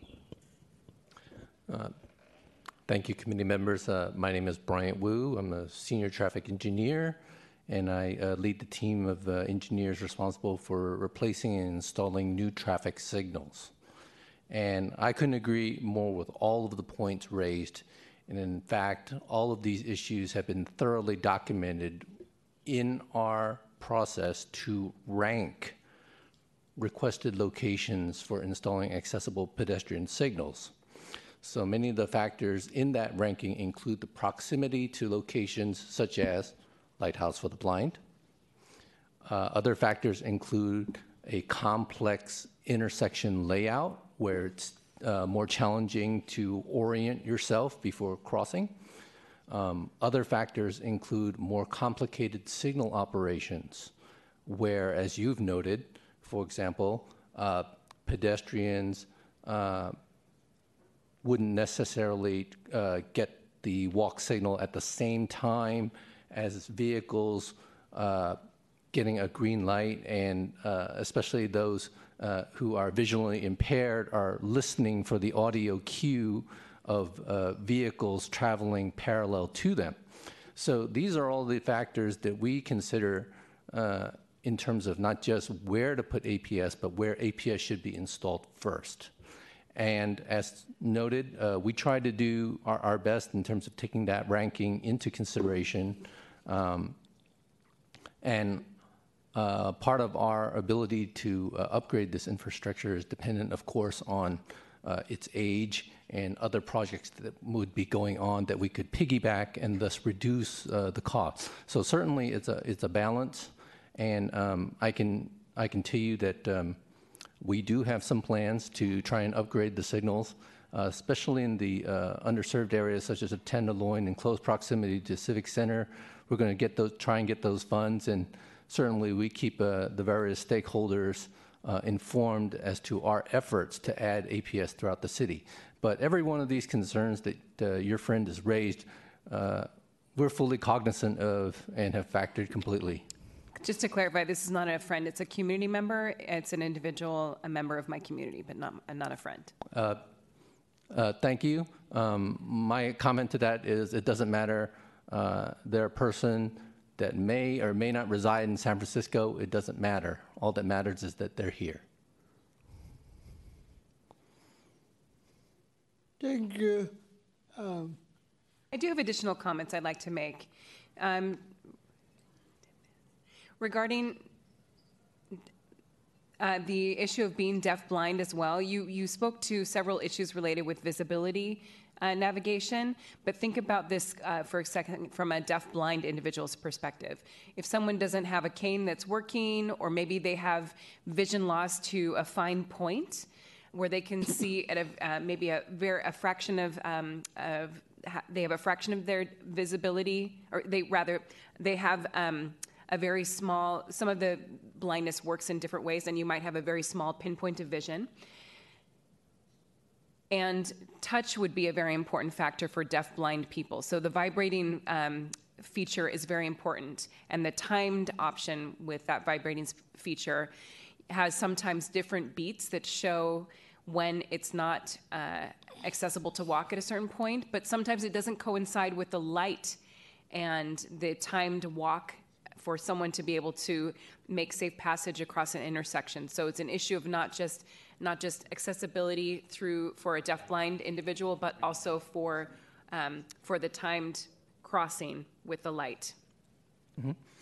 Um, so. Um, the accessible pedestrian signal operates exactly the same as a regular pedestrian signal. And it is entirely possible for the walk to come on before the green it's also possible for the walk to come on after the green. And depending on what we're trying to do at the intersection, that certainly uh, leans toward what would appear to be an inconsistency.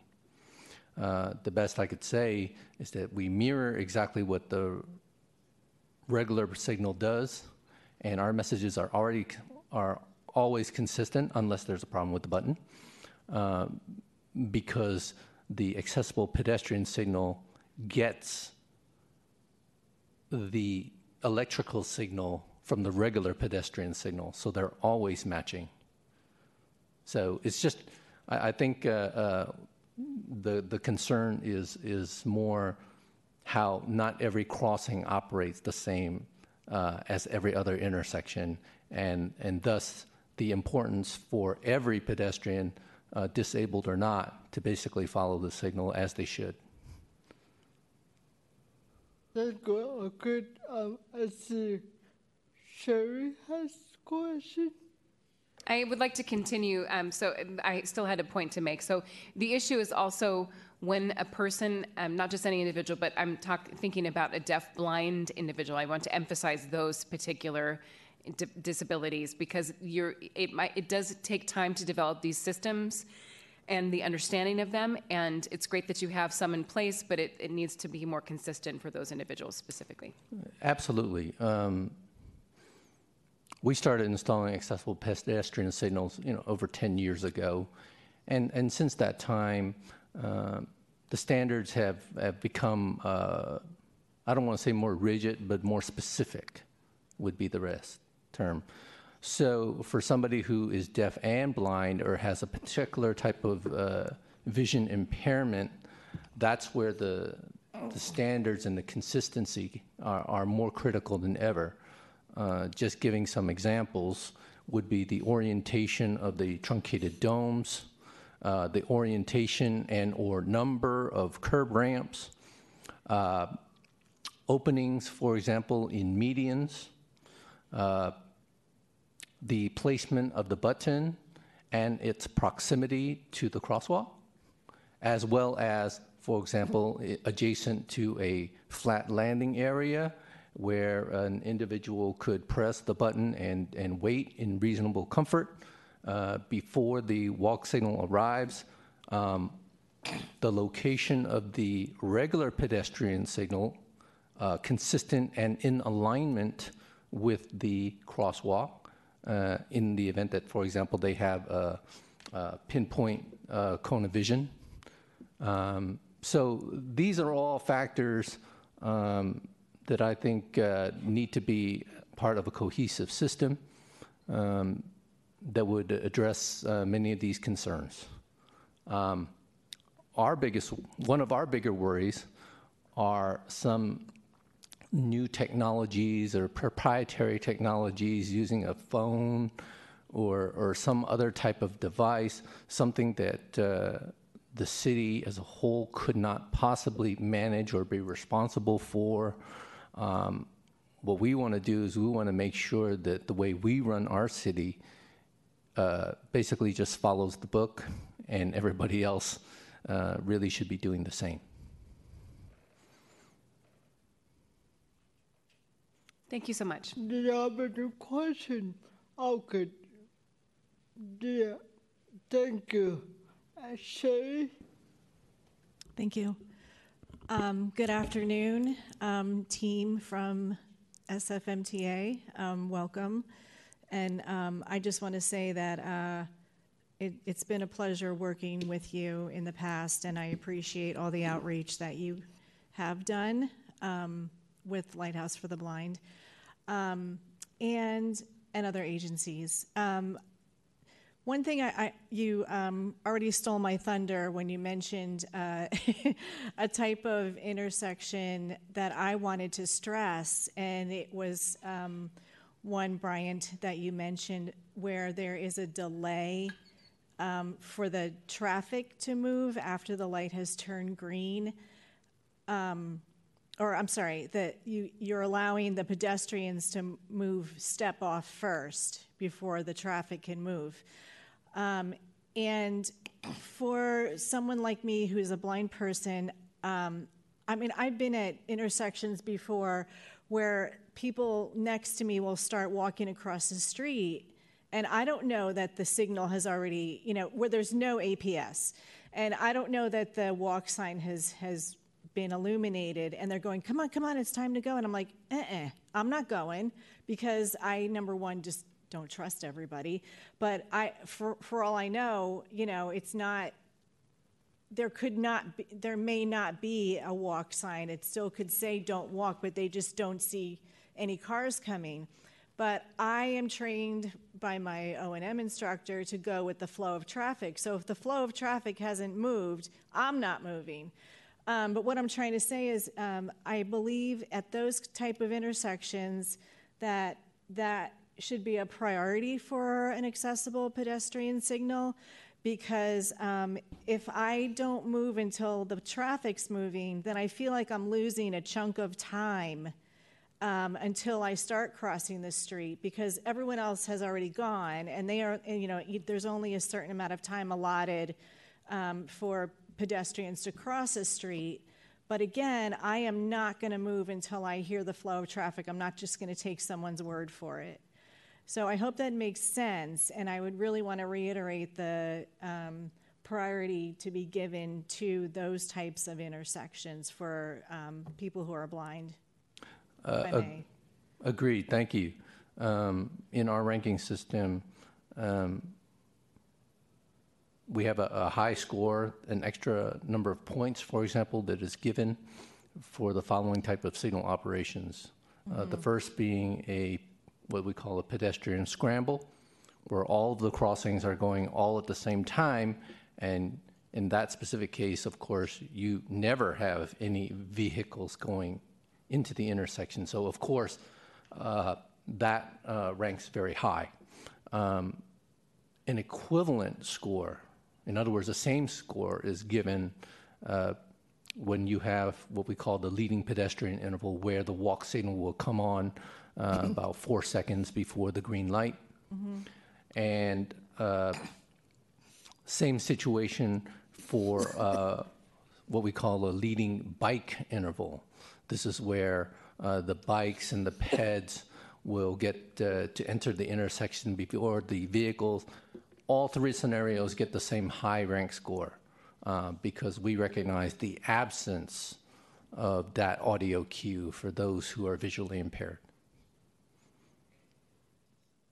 Okay.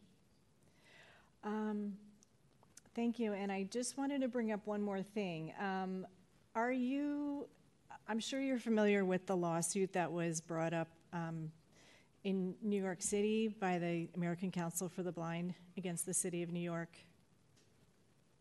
Uh, and Chicago now. And Chicago, yes.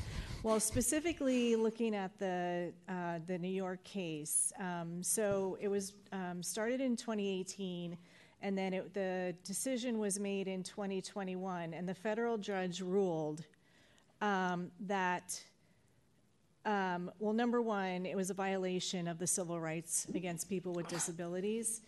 And as part of the ruling, the Transportation Department um, has to install by 2031, which was 10 years from 2021, 10,000 APS signals. And I'm thinking to myself, that's 10,000 signals in 10 years. That's an average of 1,000 APSs a year. I mean, it's not rocket science math, but I'm just, um, and I'm and I'm going. Well, you know, that'd be fantastic because by that, you know, in in one year. We could have had all of the APSs needed in San Francisco taken care of. So what, how do you think a city like New York, I mean, I know it's a lot bigger than San Francisco, what if San Francisco had the goal of within one year just finishing off all of the APSs that we have left to go, and then we're 100% done? Um, I'm, I'm, try- I'm, I'm, trying to uh, uh, I'm trying to uh, answer the question uh, uh, sensitive to uh, all partnering agencies. Okay. Um, the realistic w- answer is the only way that you can uh, uh, roll out that many APS in such a short time Mhm. um, is if uh, one um, you're ordered to by a judge and thus have certain uh, powers, for lack of a better word, um, to hit that target. And that means, of course, uh, a response would be an allocation of resources, uh, money, staff, uh, time uh, dedicated uh, specifically to that effort, um, combined with an acknowledgement that um, all 10,000 locations aren't going to be perfect. I like to use the term more perfect in terms of accessibility, but you may not necessarily hit every single accessibility target that we try to do when we uh, roll out every one of these. So um, I, I think from a design standpoint, uh, they make certain compromises uh, in order to hit that target. Uh, and ultimately, it becomes a, a question of uh, how many compromises uh, do do we need to make to actually hit that goal. So it is uh, not necessarily a, a, a comfortable conversation or a comfortable position to be in, because um, those type of choices uh, inevitably um, help one group and doesn't help necessarily another. So um, I don't want to throw other agencies under a bus, um, but it uh, is definitely a, a, tough choice that that they are in, and I feel much better about uh, basically putting together a complete package for every intersection that we touch. I appreciate that answer, Bryant. And um, one thing I'm asking um, the SFMTA and specifically the APS team, if they could come back and let us know a concrete plan for a target um, for 100% installation of APS signals. Um, certainly, we, we could do that. Um, I think it would take a, a lot of partnering with uh, a lot of agencies and to come up with that plan. It, it wouldn't be just uh, my team, of course. And like I said, we do try to piggyback with a lot of other agencies and projects that are going on. Mm-hmm. Um, but we'd have to uh, really get together and see uh, how to put a plan like that together. And I, I know that uh, Nicole here is uh, nodding, and I think uh, uh, I think that certainly we can put a plan together with that. But Yeah. it would have to be several months down the road. Yeah, that, that's fine. I, I just, it's just, you know, to say colloquially, it's a sad social commentary when you have to um, bring in, you know, the legal system to get something done. But I do appreciate your comment about compromise would have to be made. So thank you so much for your answer. Thank you. Secretary, uh, I think, um, are there any council member online ask question? Denise, go ahead and uh, make your comment. I see your hand is raised. Thank you very much. Um, uh, first of all, I had several issues I wanted to address with regards to this um, presentation, but uh, my fellow council members have uh, very articulated those issues and concerns.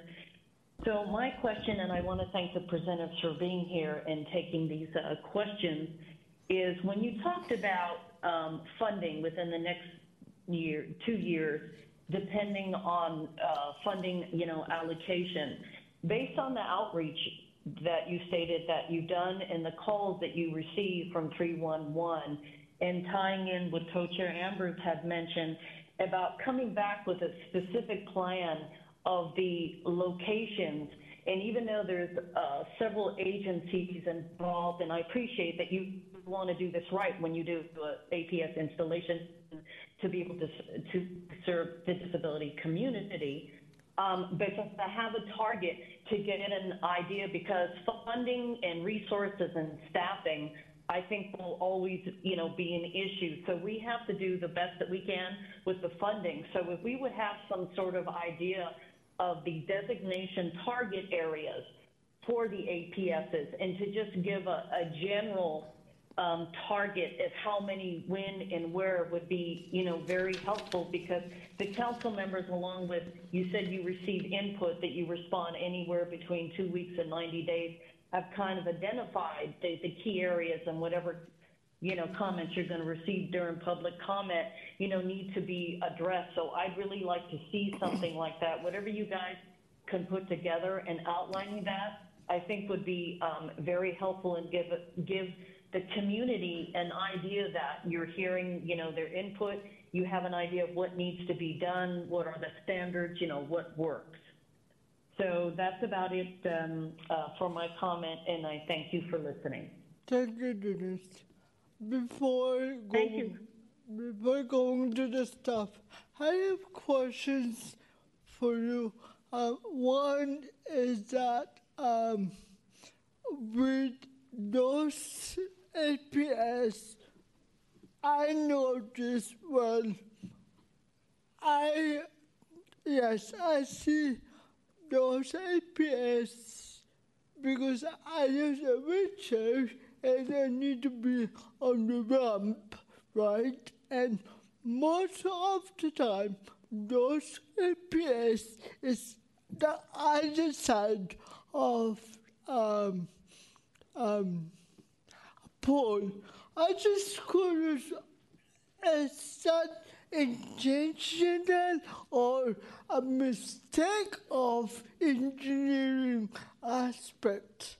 And is it possible that it needs to be fixed?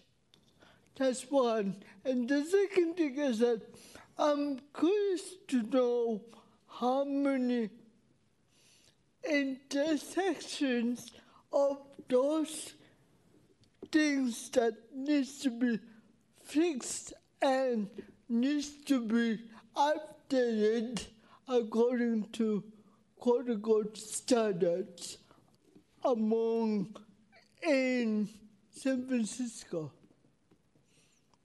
Okay. Um, I think uh, the first question I, I interpret as um, the inconsistent placement of the button relative to the crossing and the location of yes. the ramp. Yes. So um, you bring up an excellent point. Um, they're not always consistent.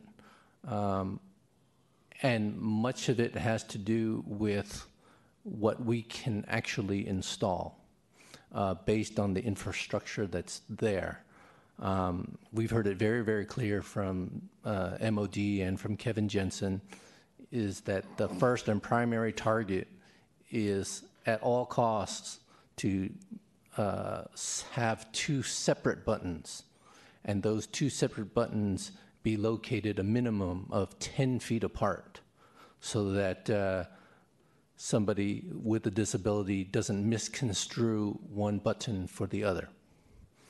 Um, other factors deal with uh, the age of the infrastructure at the corner, the location of the ramp, the location of the flat landing area next to the button, if that exists, or if not an acceptable flat landing area, the flat test possible landing area.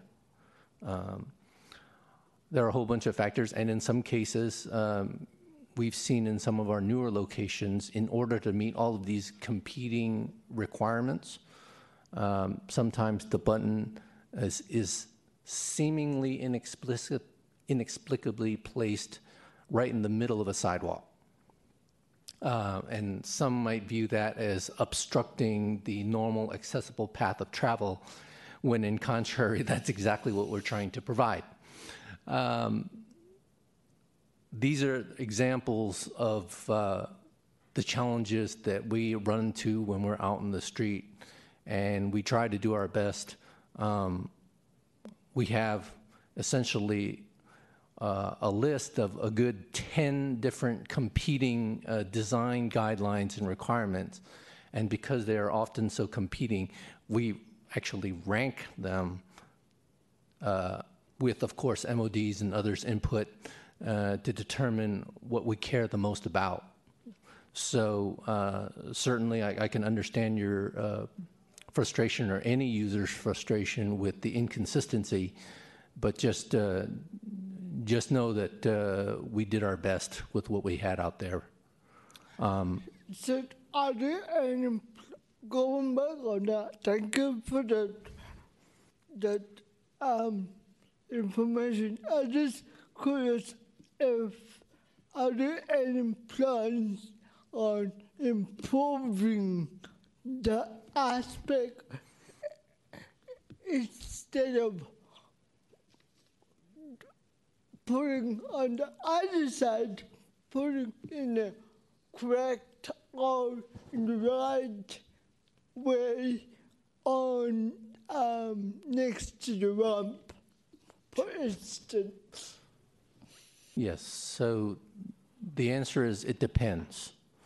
Um, in some cases, um, we had no choice, perhaps because the sidewalk itself was very narrow and putting the button on that particular side would make the sidewalk uh, too narrow to meet ADA requirements.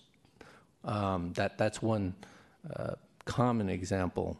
Uh, the more, uh, the even more common example would be our earliest installations, uh, where the buttons could uh, arguably be too far away from the crosswalk uh, that is of particular concern at uh, locations uh, where there is a median and you're halfway across the crossing and you are in the middle, essentially in the middle of the intersection, and you want to finish your crossing, and maybe the button's uh, a little bit too far out of reach, especially if you have a limited uh, hand movements or are in a wheelchair, for example, or other assisted device that uh, requires you to be further away from the curb. So those are the type of, of things that uh, we try to go back on, especially when we uh, replace uh, aging buttons. And uh, where possible, I think we're looking into uh, putting in like an extender or something like that so that the reach isn't as long as it once was when it was first installed. So that's certainly uh, part of our uh, yeah. Of our uh, ongoing improvement when we do routine maintenance. But as far as uh, new infrastructure uh, to replace the old, like new poles and things like that, um, that's where we're more limited. I'm talking about this as example on Market streets, and most of them seems a new APS well APSs. I just wanna put it out and, and asking your team to take a look at again and possibly switching into the other side. The next question I have was, um, have you have a, a plan on how to know how many six um, crosswalks in this in San Francisco needs to install APSs and what I think some of us already noted this question like what's the plan on installing them or improving them? So, uh, as I've shared with um, uh, Co-Chair Albers many times, um, the city's goal is 100%. So the exact number is uh, uh, approximately 800 and some odd intersections to go in the city. Okay. Mm-hmm. And uh, multiply that approximately by four, uh, that would be the number of crosswalks, so about 3,200 crosswalks that still need it. Okay. Um, what is the plan? Our current plans are, of course, as I mentioned, um, any signal upgrade project, any new signal project, it goes in automatically. Um, as a normal state of good repair, um, signals ultimately have to be replaced. Um, so I can say that eventually we will get to 100%. Um, what I'm hearing from the committee here is a desire to come up with a plan that would accelerate that process and to uh, basically document uh, what it what it would take to essentially uh, match uh, the rollout or the type of rollout that uh, New York is uh, being directed to do. So we're going to have to come up with that a more accelerated plan for you. Thank you. I think um, I think we're just asking about some realistic approach on a number weekly or monthly or within six months. And you don't need to give us a number right now. It's just something to consider. Uh, you're, I didn't quite understand the question. Are you asking how many months before no, I come up with a plan, or no, no, no, no? I just recommended something about not a number per se, but a goal per month or per quarter. Again, you don't need to answer that. It's something to consider. Appreciate it. Thank you. Thank you. And with that, I'm going to ask the staff if any questions.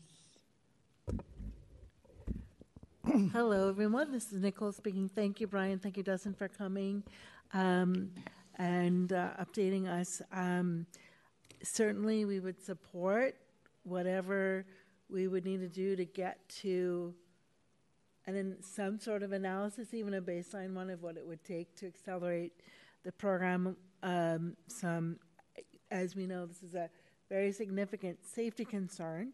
My question is, and it's kind of in the vein of what can this body, what the, can this council do to be helpful? And um, and I know that a lot of it, it does take coordination, and I think one of the suggestions that I would have for the council is if we, uh, if you choose to bring this item back, that maybe it's a collaborative uh, conversation between MTA and Public Works and the PUC and all of the folks who are involved every time that we replace a accessible pedestrian signal and, and really kind of learn a little bit more about that.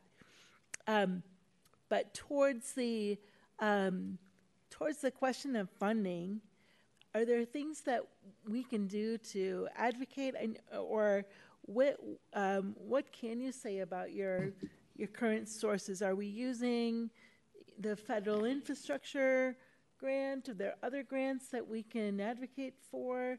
To what would help us move this along a little bit faster? Um, the first thing I would say, it's very easy for me to just simply say funding, but that's not a complete picture. Mm-hmm. Um, specifically, it's the type of funding. When you see uh, infrastructure grants and, and safe routes for all grants and and whatever sales tax monies, uh, they're all good intentioned. And, and I don't want to say, for example, that one cause is more important than another. But what I will say is that there isn't a large sum federal or state type grant to address specifically accessibility, at least in the quantities that it takes uh, for us to have this type of aggressive uh, rollout or conversion schedule. So when I put together, uh, I'm sorry, I'm, I'm being a little bit arrogant. When my team puts together um, a grant application, um, that grant does not score very well unless we choose a whole variety of different uh, uh, needs to score well on these on these grant applications. So while certainly accessibility is is in there, um, it's not all by itself. And so, understandably, you know, the funds will get uh, allocated toward uh, very challenging locations like where collisions are happening, uh, where there's a lot of uh, pedestrians and a lot of vehicles per se, and that's all well and good. But it also means that uh, other more outlying locations um, would not score as well and miss and don't necessarily get the same level of funding attention as a result. So I, think the first thing to do would be to advocate for a dedicated uh, grant or a dedicated funding source specifically to uh, accessibility. Um, the second thing I would recommend that this committee do is take uh, New York's example, not just in what they were directed to do, but whatever perhaps design compromises they were willing to make, uh, and look at it truly objectively and, and determine whether or not those are the type of decisions that San Francisco would be willing to accept in order to help support that type of rollout. Mm-hmm. Um, the third thing that uh, I would uh, ask uh, the committee to do would be to uh, not just with funding, but to have a, a, a larger uh, dedication of staff and or hiring uh, specifically uh, to that purpose of improving accessibility. Um, uh, the MOD is well aware of the staffing shortfalls uh, in the Streets and Highways program at Public Works and, and our ability to uh, design and construct curb ramps. Um, and that remains a challenge for every department. Um, so um, I, I, think from an, uh, an oversight uh, position, um, I think there are those would be the, the three key things that I would recommend you push for. Thanks for recommending that to this group, and I do want to encourage folks as ways to follow up that we um, talk about those things. The last thing I'll say before I say thank you again, and I know this is a it's not an easy topic and you're doing a lot of work and so thank you for what you're doing. I think as much as we can engage people with different disabilities to get feedback on not only what's required but how it's actually working, the more that we can uh, find ways to do that and it's very apparent that we need to work on that specifically with uh, deaf-blind feedback and and uh, other mechanisms that cause some of these conflicts that we really don't want. Myself, as a wheelchair user, too, often have a hard time, um, depending on the placement of the um, of the signals, being able to uh, reach. And I know that's not what we want. So, so as much as that we that we can continue to engage community and kind of gathering feedback about what actually works, I think uh, the better. So I'll I'll leave my comments there with thanks again, and we'll continue uh, working together, please, mm. uh, towards solutions. Thank you for having us. Are there any questions? Yeah, I've got one um, follow up. And first, again, I reiterate the thanks for your detailed and and very thoughtful um, answers and presentation. Um, I think a lot of us have learned a lot um, about a subject that we don't usually get into the weeds on. So I know that's what you do all the time, and I really appreciate it. Um, regarding the um, the categories of intersections that you talked about earlier, the ones where there's no signal because everybody's going at once, and the, the leading pedestrian and leading bike um, crosswalks. Do you know how many there are of those for which there still are no APSs. And because it seems like that would be very useful data to, to understand. Uh, yeah, we can uh, put together that, that tally. That's, that's pretty easy to do. Um, what often happens uh, is the changes are made to the infrastructure. Like, oh, there's a, for example, a push to install pedestrian scrambles in the Tenderloin. In fact, that was something that we, we did 11 of them, I think in 2021 or 2020, some, something like that. And the, the, the and that of course creates uh, more of a disparity uh, because the accessible pedestrian signals uh, couldn't follow along at the same time, for example. So uh, we can certainly uh, put that uh, tally together. Um, and um, I think it's imperative that we do because there is, at least from a profession standpoint, a big push to uh, roll out uh, more leading pedestrian intervals, Right. which by default would, uh, you know, shorten the amount of time that uh, co-chair Albers' example would uh, hear Right. in order to cross. So uh, that's that's certainly a situation that is uh, increasing throughout the city. Yeah, I think um, I was personally um, made aware of that heightened risk for people who are relying on the sound of traffic, um, which I had been unaware of uh, by an article that was written by some mobility instructors who work with blind people and visually impaired people. And um, I was in a, a meeting of uh, a task force of Vision Zero, and the people in that meeting were unaware. Um, and I think many people who welcome the um, leading pedestrian signals for Vision Zero goals just are unaware that if not done, pairing them up with APSs creates uh, increased risk for people who are also targets of Vision Zero. Um, I wouldn't necessarily, uh, not, not to discount the issue. Um, what it does is it, it creates, it gives less time for the person to cross.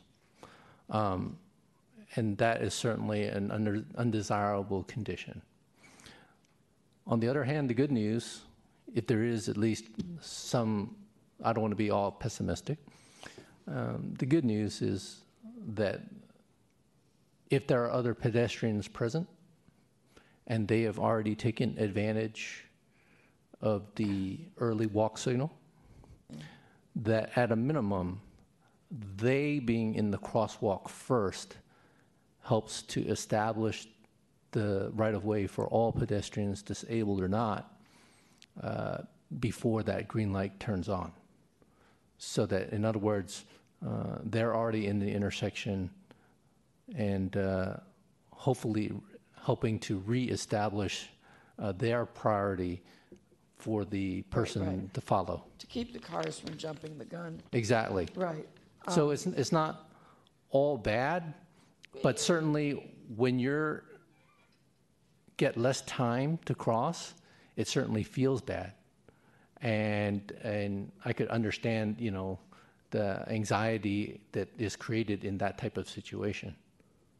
Well, yeah, especially if, you know, the, the estimate of how long it takes to cross the street is valid to start with, then anybody who isn't using, isn't able to use that full amount of time may likely wind up in the street when the traffic starts in the other direction. And that is uh, yet another reason um, that San Francisco leads the way. I'm going to pat ourselves on the back here uh, in terms of providing more pedestrian crossing time than basically every other agency in the Bay Area. So, disabled or not, we give you more time to cross because we recognize that we do have an aging population in the country. It isn't just San Francisco. So uh, we, we provide more time uh, for an aging population across. Yep. Mm-hmm. Okay, so I want to make sure that we're able, thank you, I want to make sure we're able to go to um, Public public comment. comment. I just want to check with um, Director Hinze to see if you'd like to say any closing remarks. It looks like she's coming off mute. Uh, Sure. Thank you, Fiona. Thank you, uh, thank you, uh, Mr. Chair and staff and both MTA and MOD staff, and thank you to the council for taking these, i- up these items, of this item rather. I, um, I just want to appreciate the conversation, um, for, to- that we had today, and that I thought you, you all brought up some great points and some great questions. Um, and that you covered a variety of different types of intersections, which I appreciated.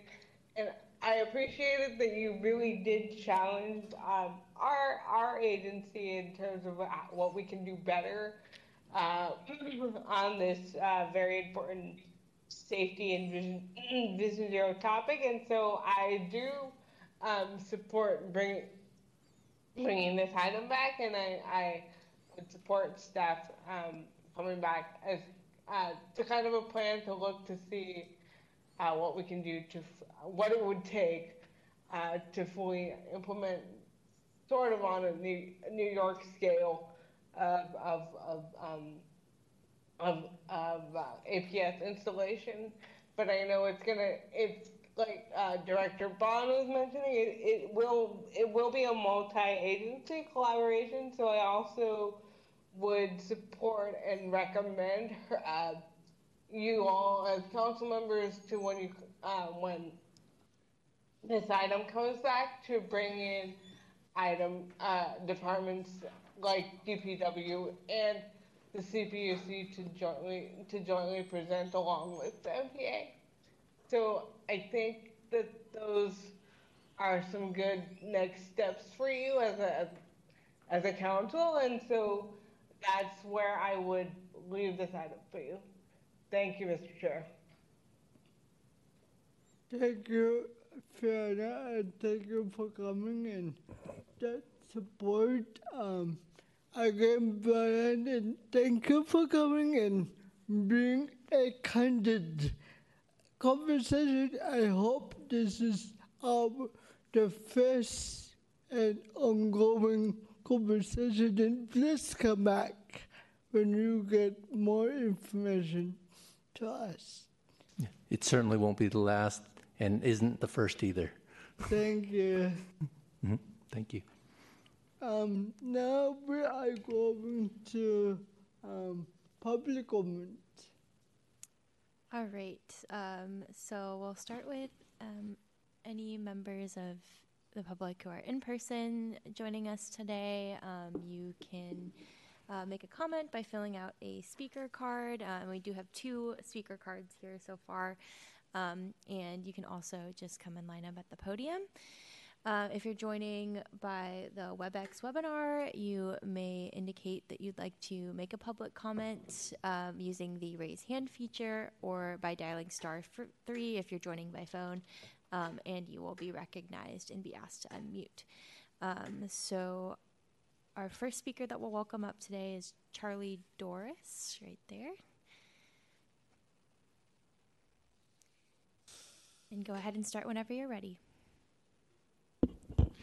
My name is Charlie Doris. I'm a legally blind resident of uh, San Francisco. The MTA presentation mentioned that there were about 70 uh, public requested APS that had not been met. That compares to about 800 uh, signalized intersections that do not have an APS. So why there is 70 out there unmet out of 800, it seems like a very low ratio. I myself have put in requests for seven or eight.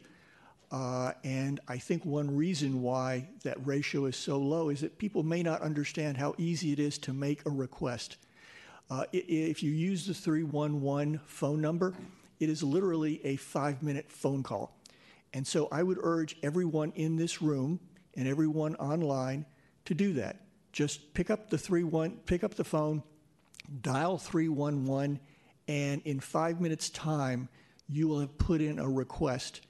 And once you hang that phone up, you've done all that you're supposed to do. It's all done. And so that's the way, that's another way, I think, of bringing um, public pressure on MTA and where they get their funding is, is to have not just 70 unmet public requests, but what about 170 or 270? Or maybe instead of one request at one intersection, you have 10 or 20 at one intersection. I think building public pressure on MTA, which in turn they can use to pressure um, their funding sources, basically just becoming a squeaky wheel, is something that should be done, and I would thoroughly encourage it. But again, simply getting a request in is ridiculously simple. It is a piece of cake because I've done it seven or eight times. Thank you very much. Thank you for your comment. All right, and now we'll welcome David Jackson up to make a public comment.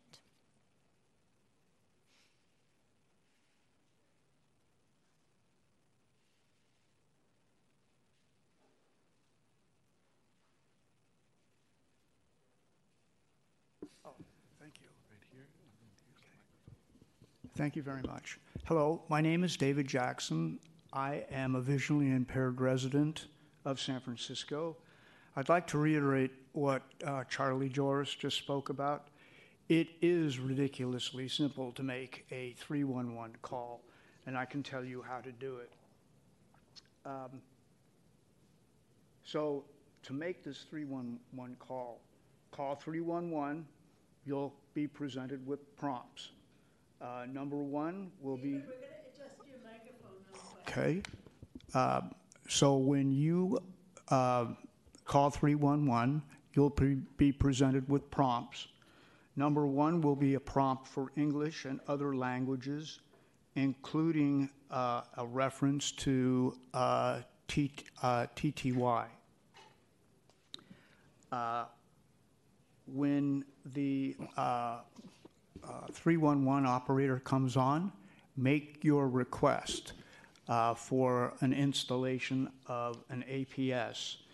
Provide specific information like uh, the street, cross street, and number of corners. After uh, the request has been made, um, the operator may also ask you uh, um, to provide contact information so that you can find out uh, the status of the request. Uh, you can do that. You don't have to, but it would be helpful to find out how the how the, the status of the request uh, is is going on. Um, and then, um, if you ask how long the request uh, or the status of the request will take. Uh, the response from the, the 311 operator will be about 21 days. Don't be put off by that. Don't, don't, don't be discouraged by that. Um, make as many requests as you want. Um, your call is important, and once the call has ended. It's now something that SFMTA has to do. Um, remember, APSs are not just for people with visual impairments, people who are deaf-blind or in wheelchairs. They're for everybody in this city. It's a way for people to be safer when crossing the streets. Thank you very much for your time. Thank you for your time. There any public comment at this time or online public comment? Um, if there's anybody else who's joining us in person who'd like to come up and make a comment, please feel free.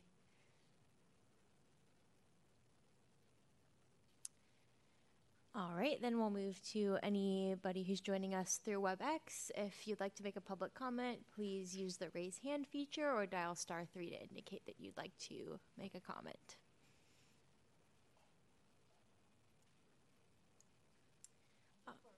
All right, I don't see any other members of the public who would like to make a comment at this time. Okay, thank you. Um, again, Bryant, thank you for coming and and I'll see you guys soon. Will do, and thank you very much. Bye. Right now we are going to item number eight. Um, MOD Deputy Director David Kaplan correspondence.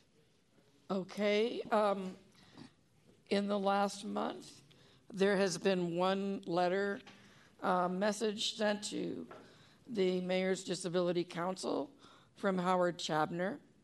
Um, he included in his message a, an attachment of a legal lawsuit complaint that was filed um, in New York City.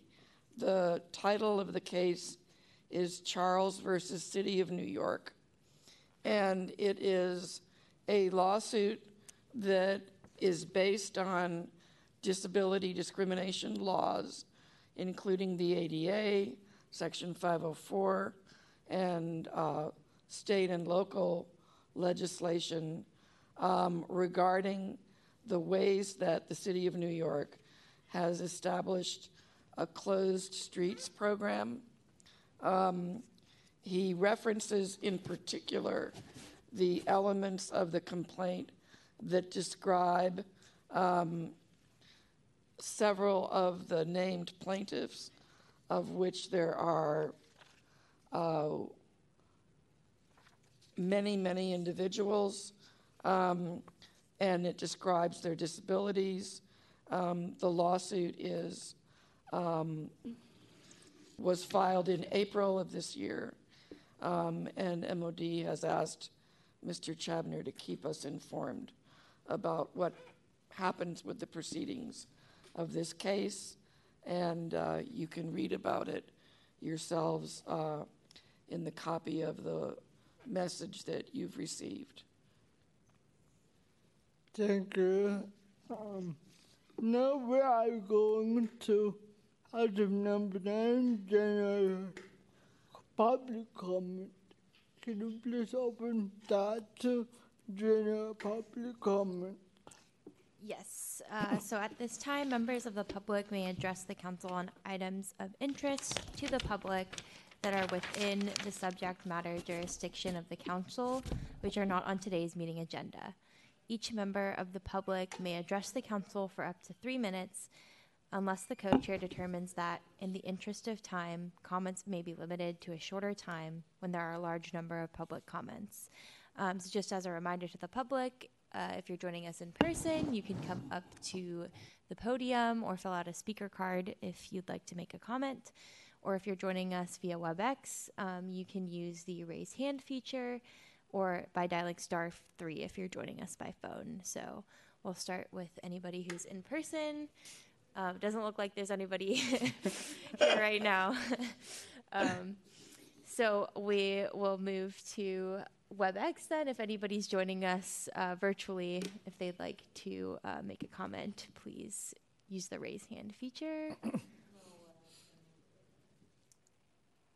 All right, I don't see anybody else who would like to make a public All comment at this time, so we will close public comment. Thank you for that. Now we are going to item number 10, information item, council members' comments and announcement. Um, any council members? Thank you. Sheri? None. Um, Denise? Ha- Any comments or announcements? This is Denise. Hi. I have no comments or announcements at this time. Thank you. Thank you, Denise. I don't have any um, um, announcement or comment at this time? Uh, Um, um, happy 88th anniversary, everyone. I just wanted to take a second to say thank you, this council, for what you do. You're all volunteers. And the things that you say to elevate disability access issues in this city make a difference. So, in recognition of the 88th birthday, thank you for everything that you do. Thank you, Director Bohn, for that um, acknowledgement. Um, without objection, I'm going to adjourn the meeting. And thank you for the staff and and the interpreters. And then see you guys in September. All right, thank you, everyone. The meeting's closed.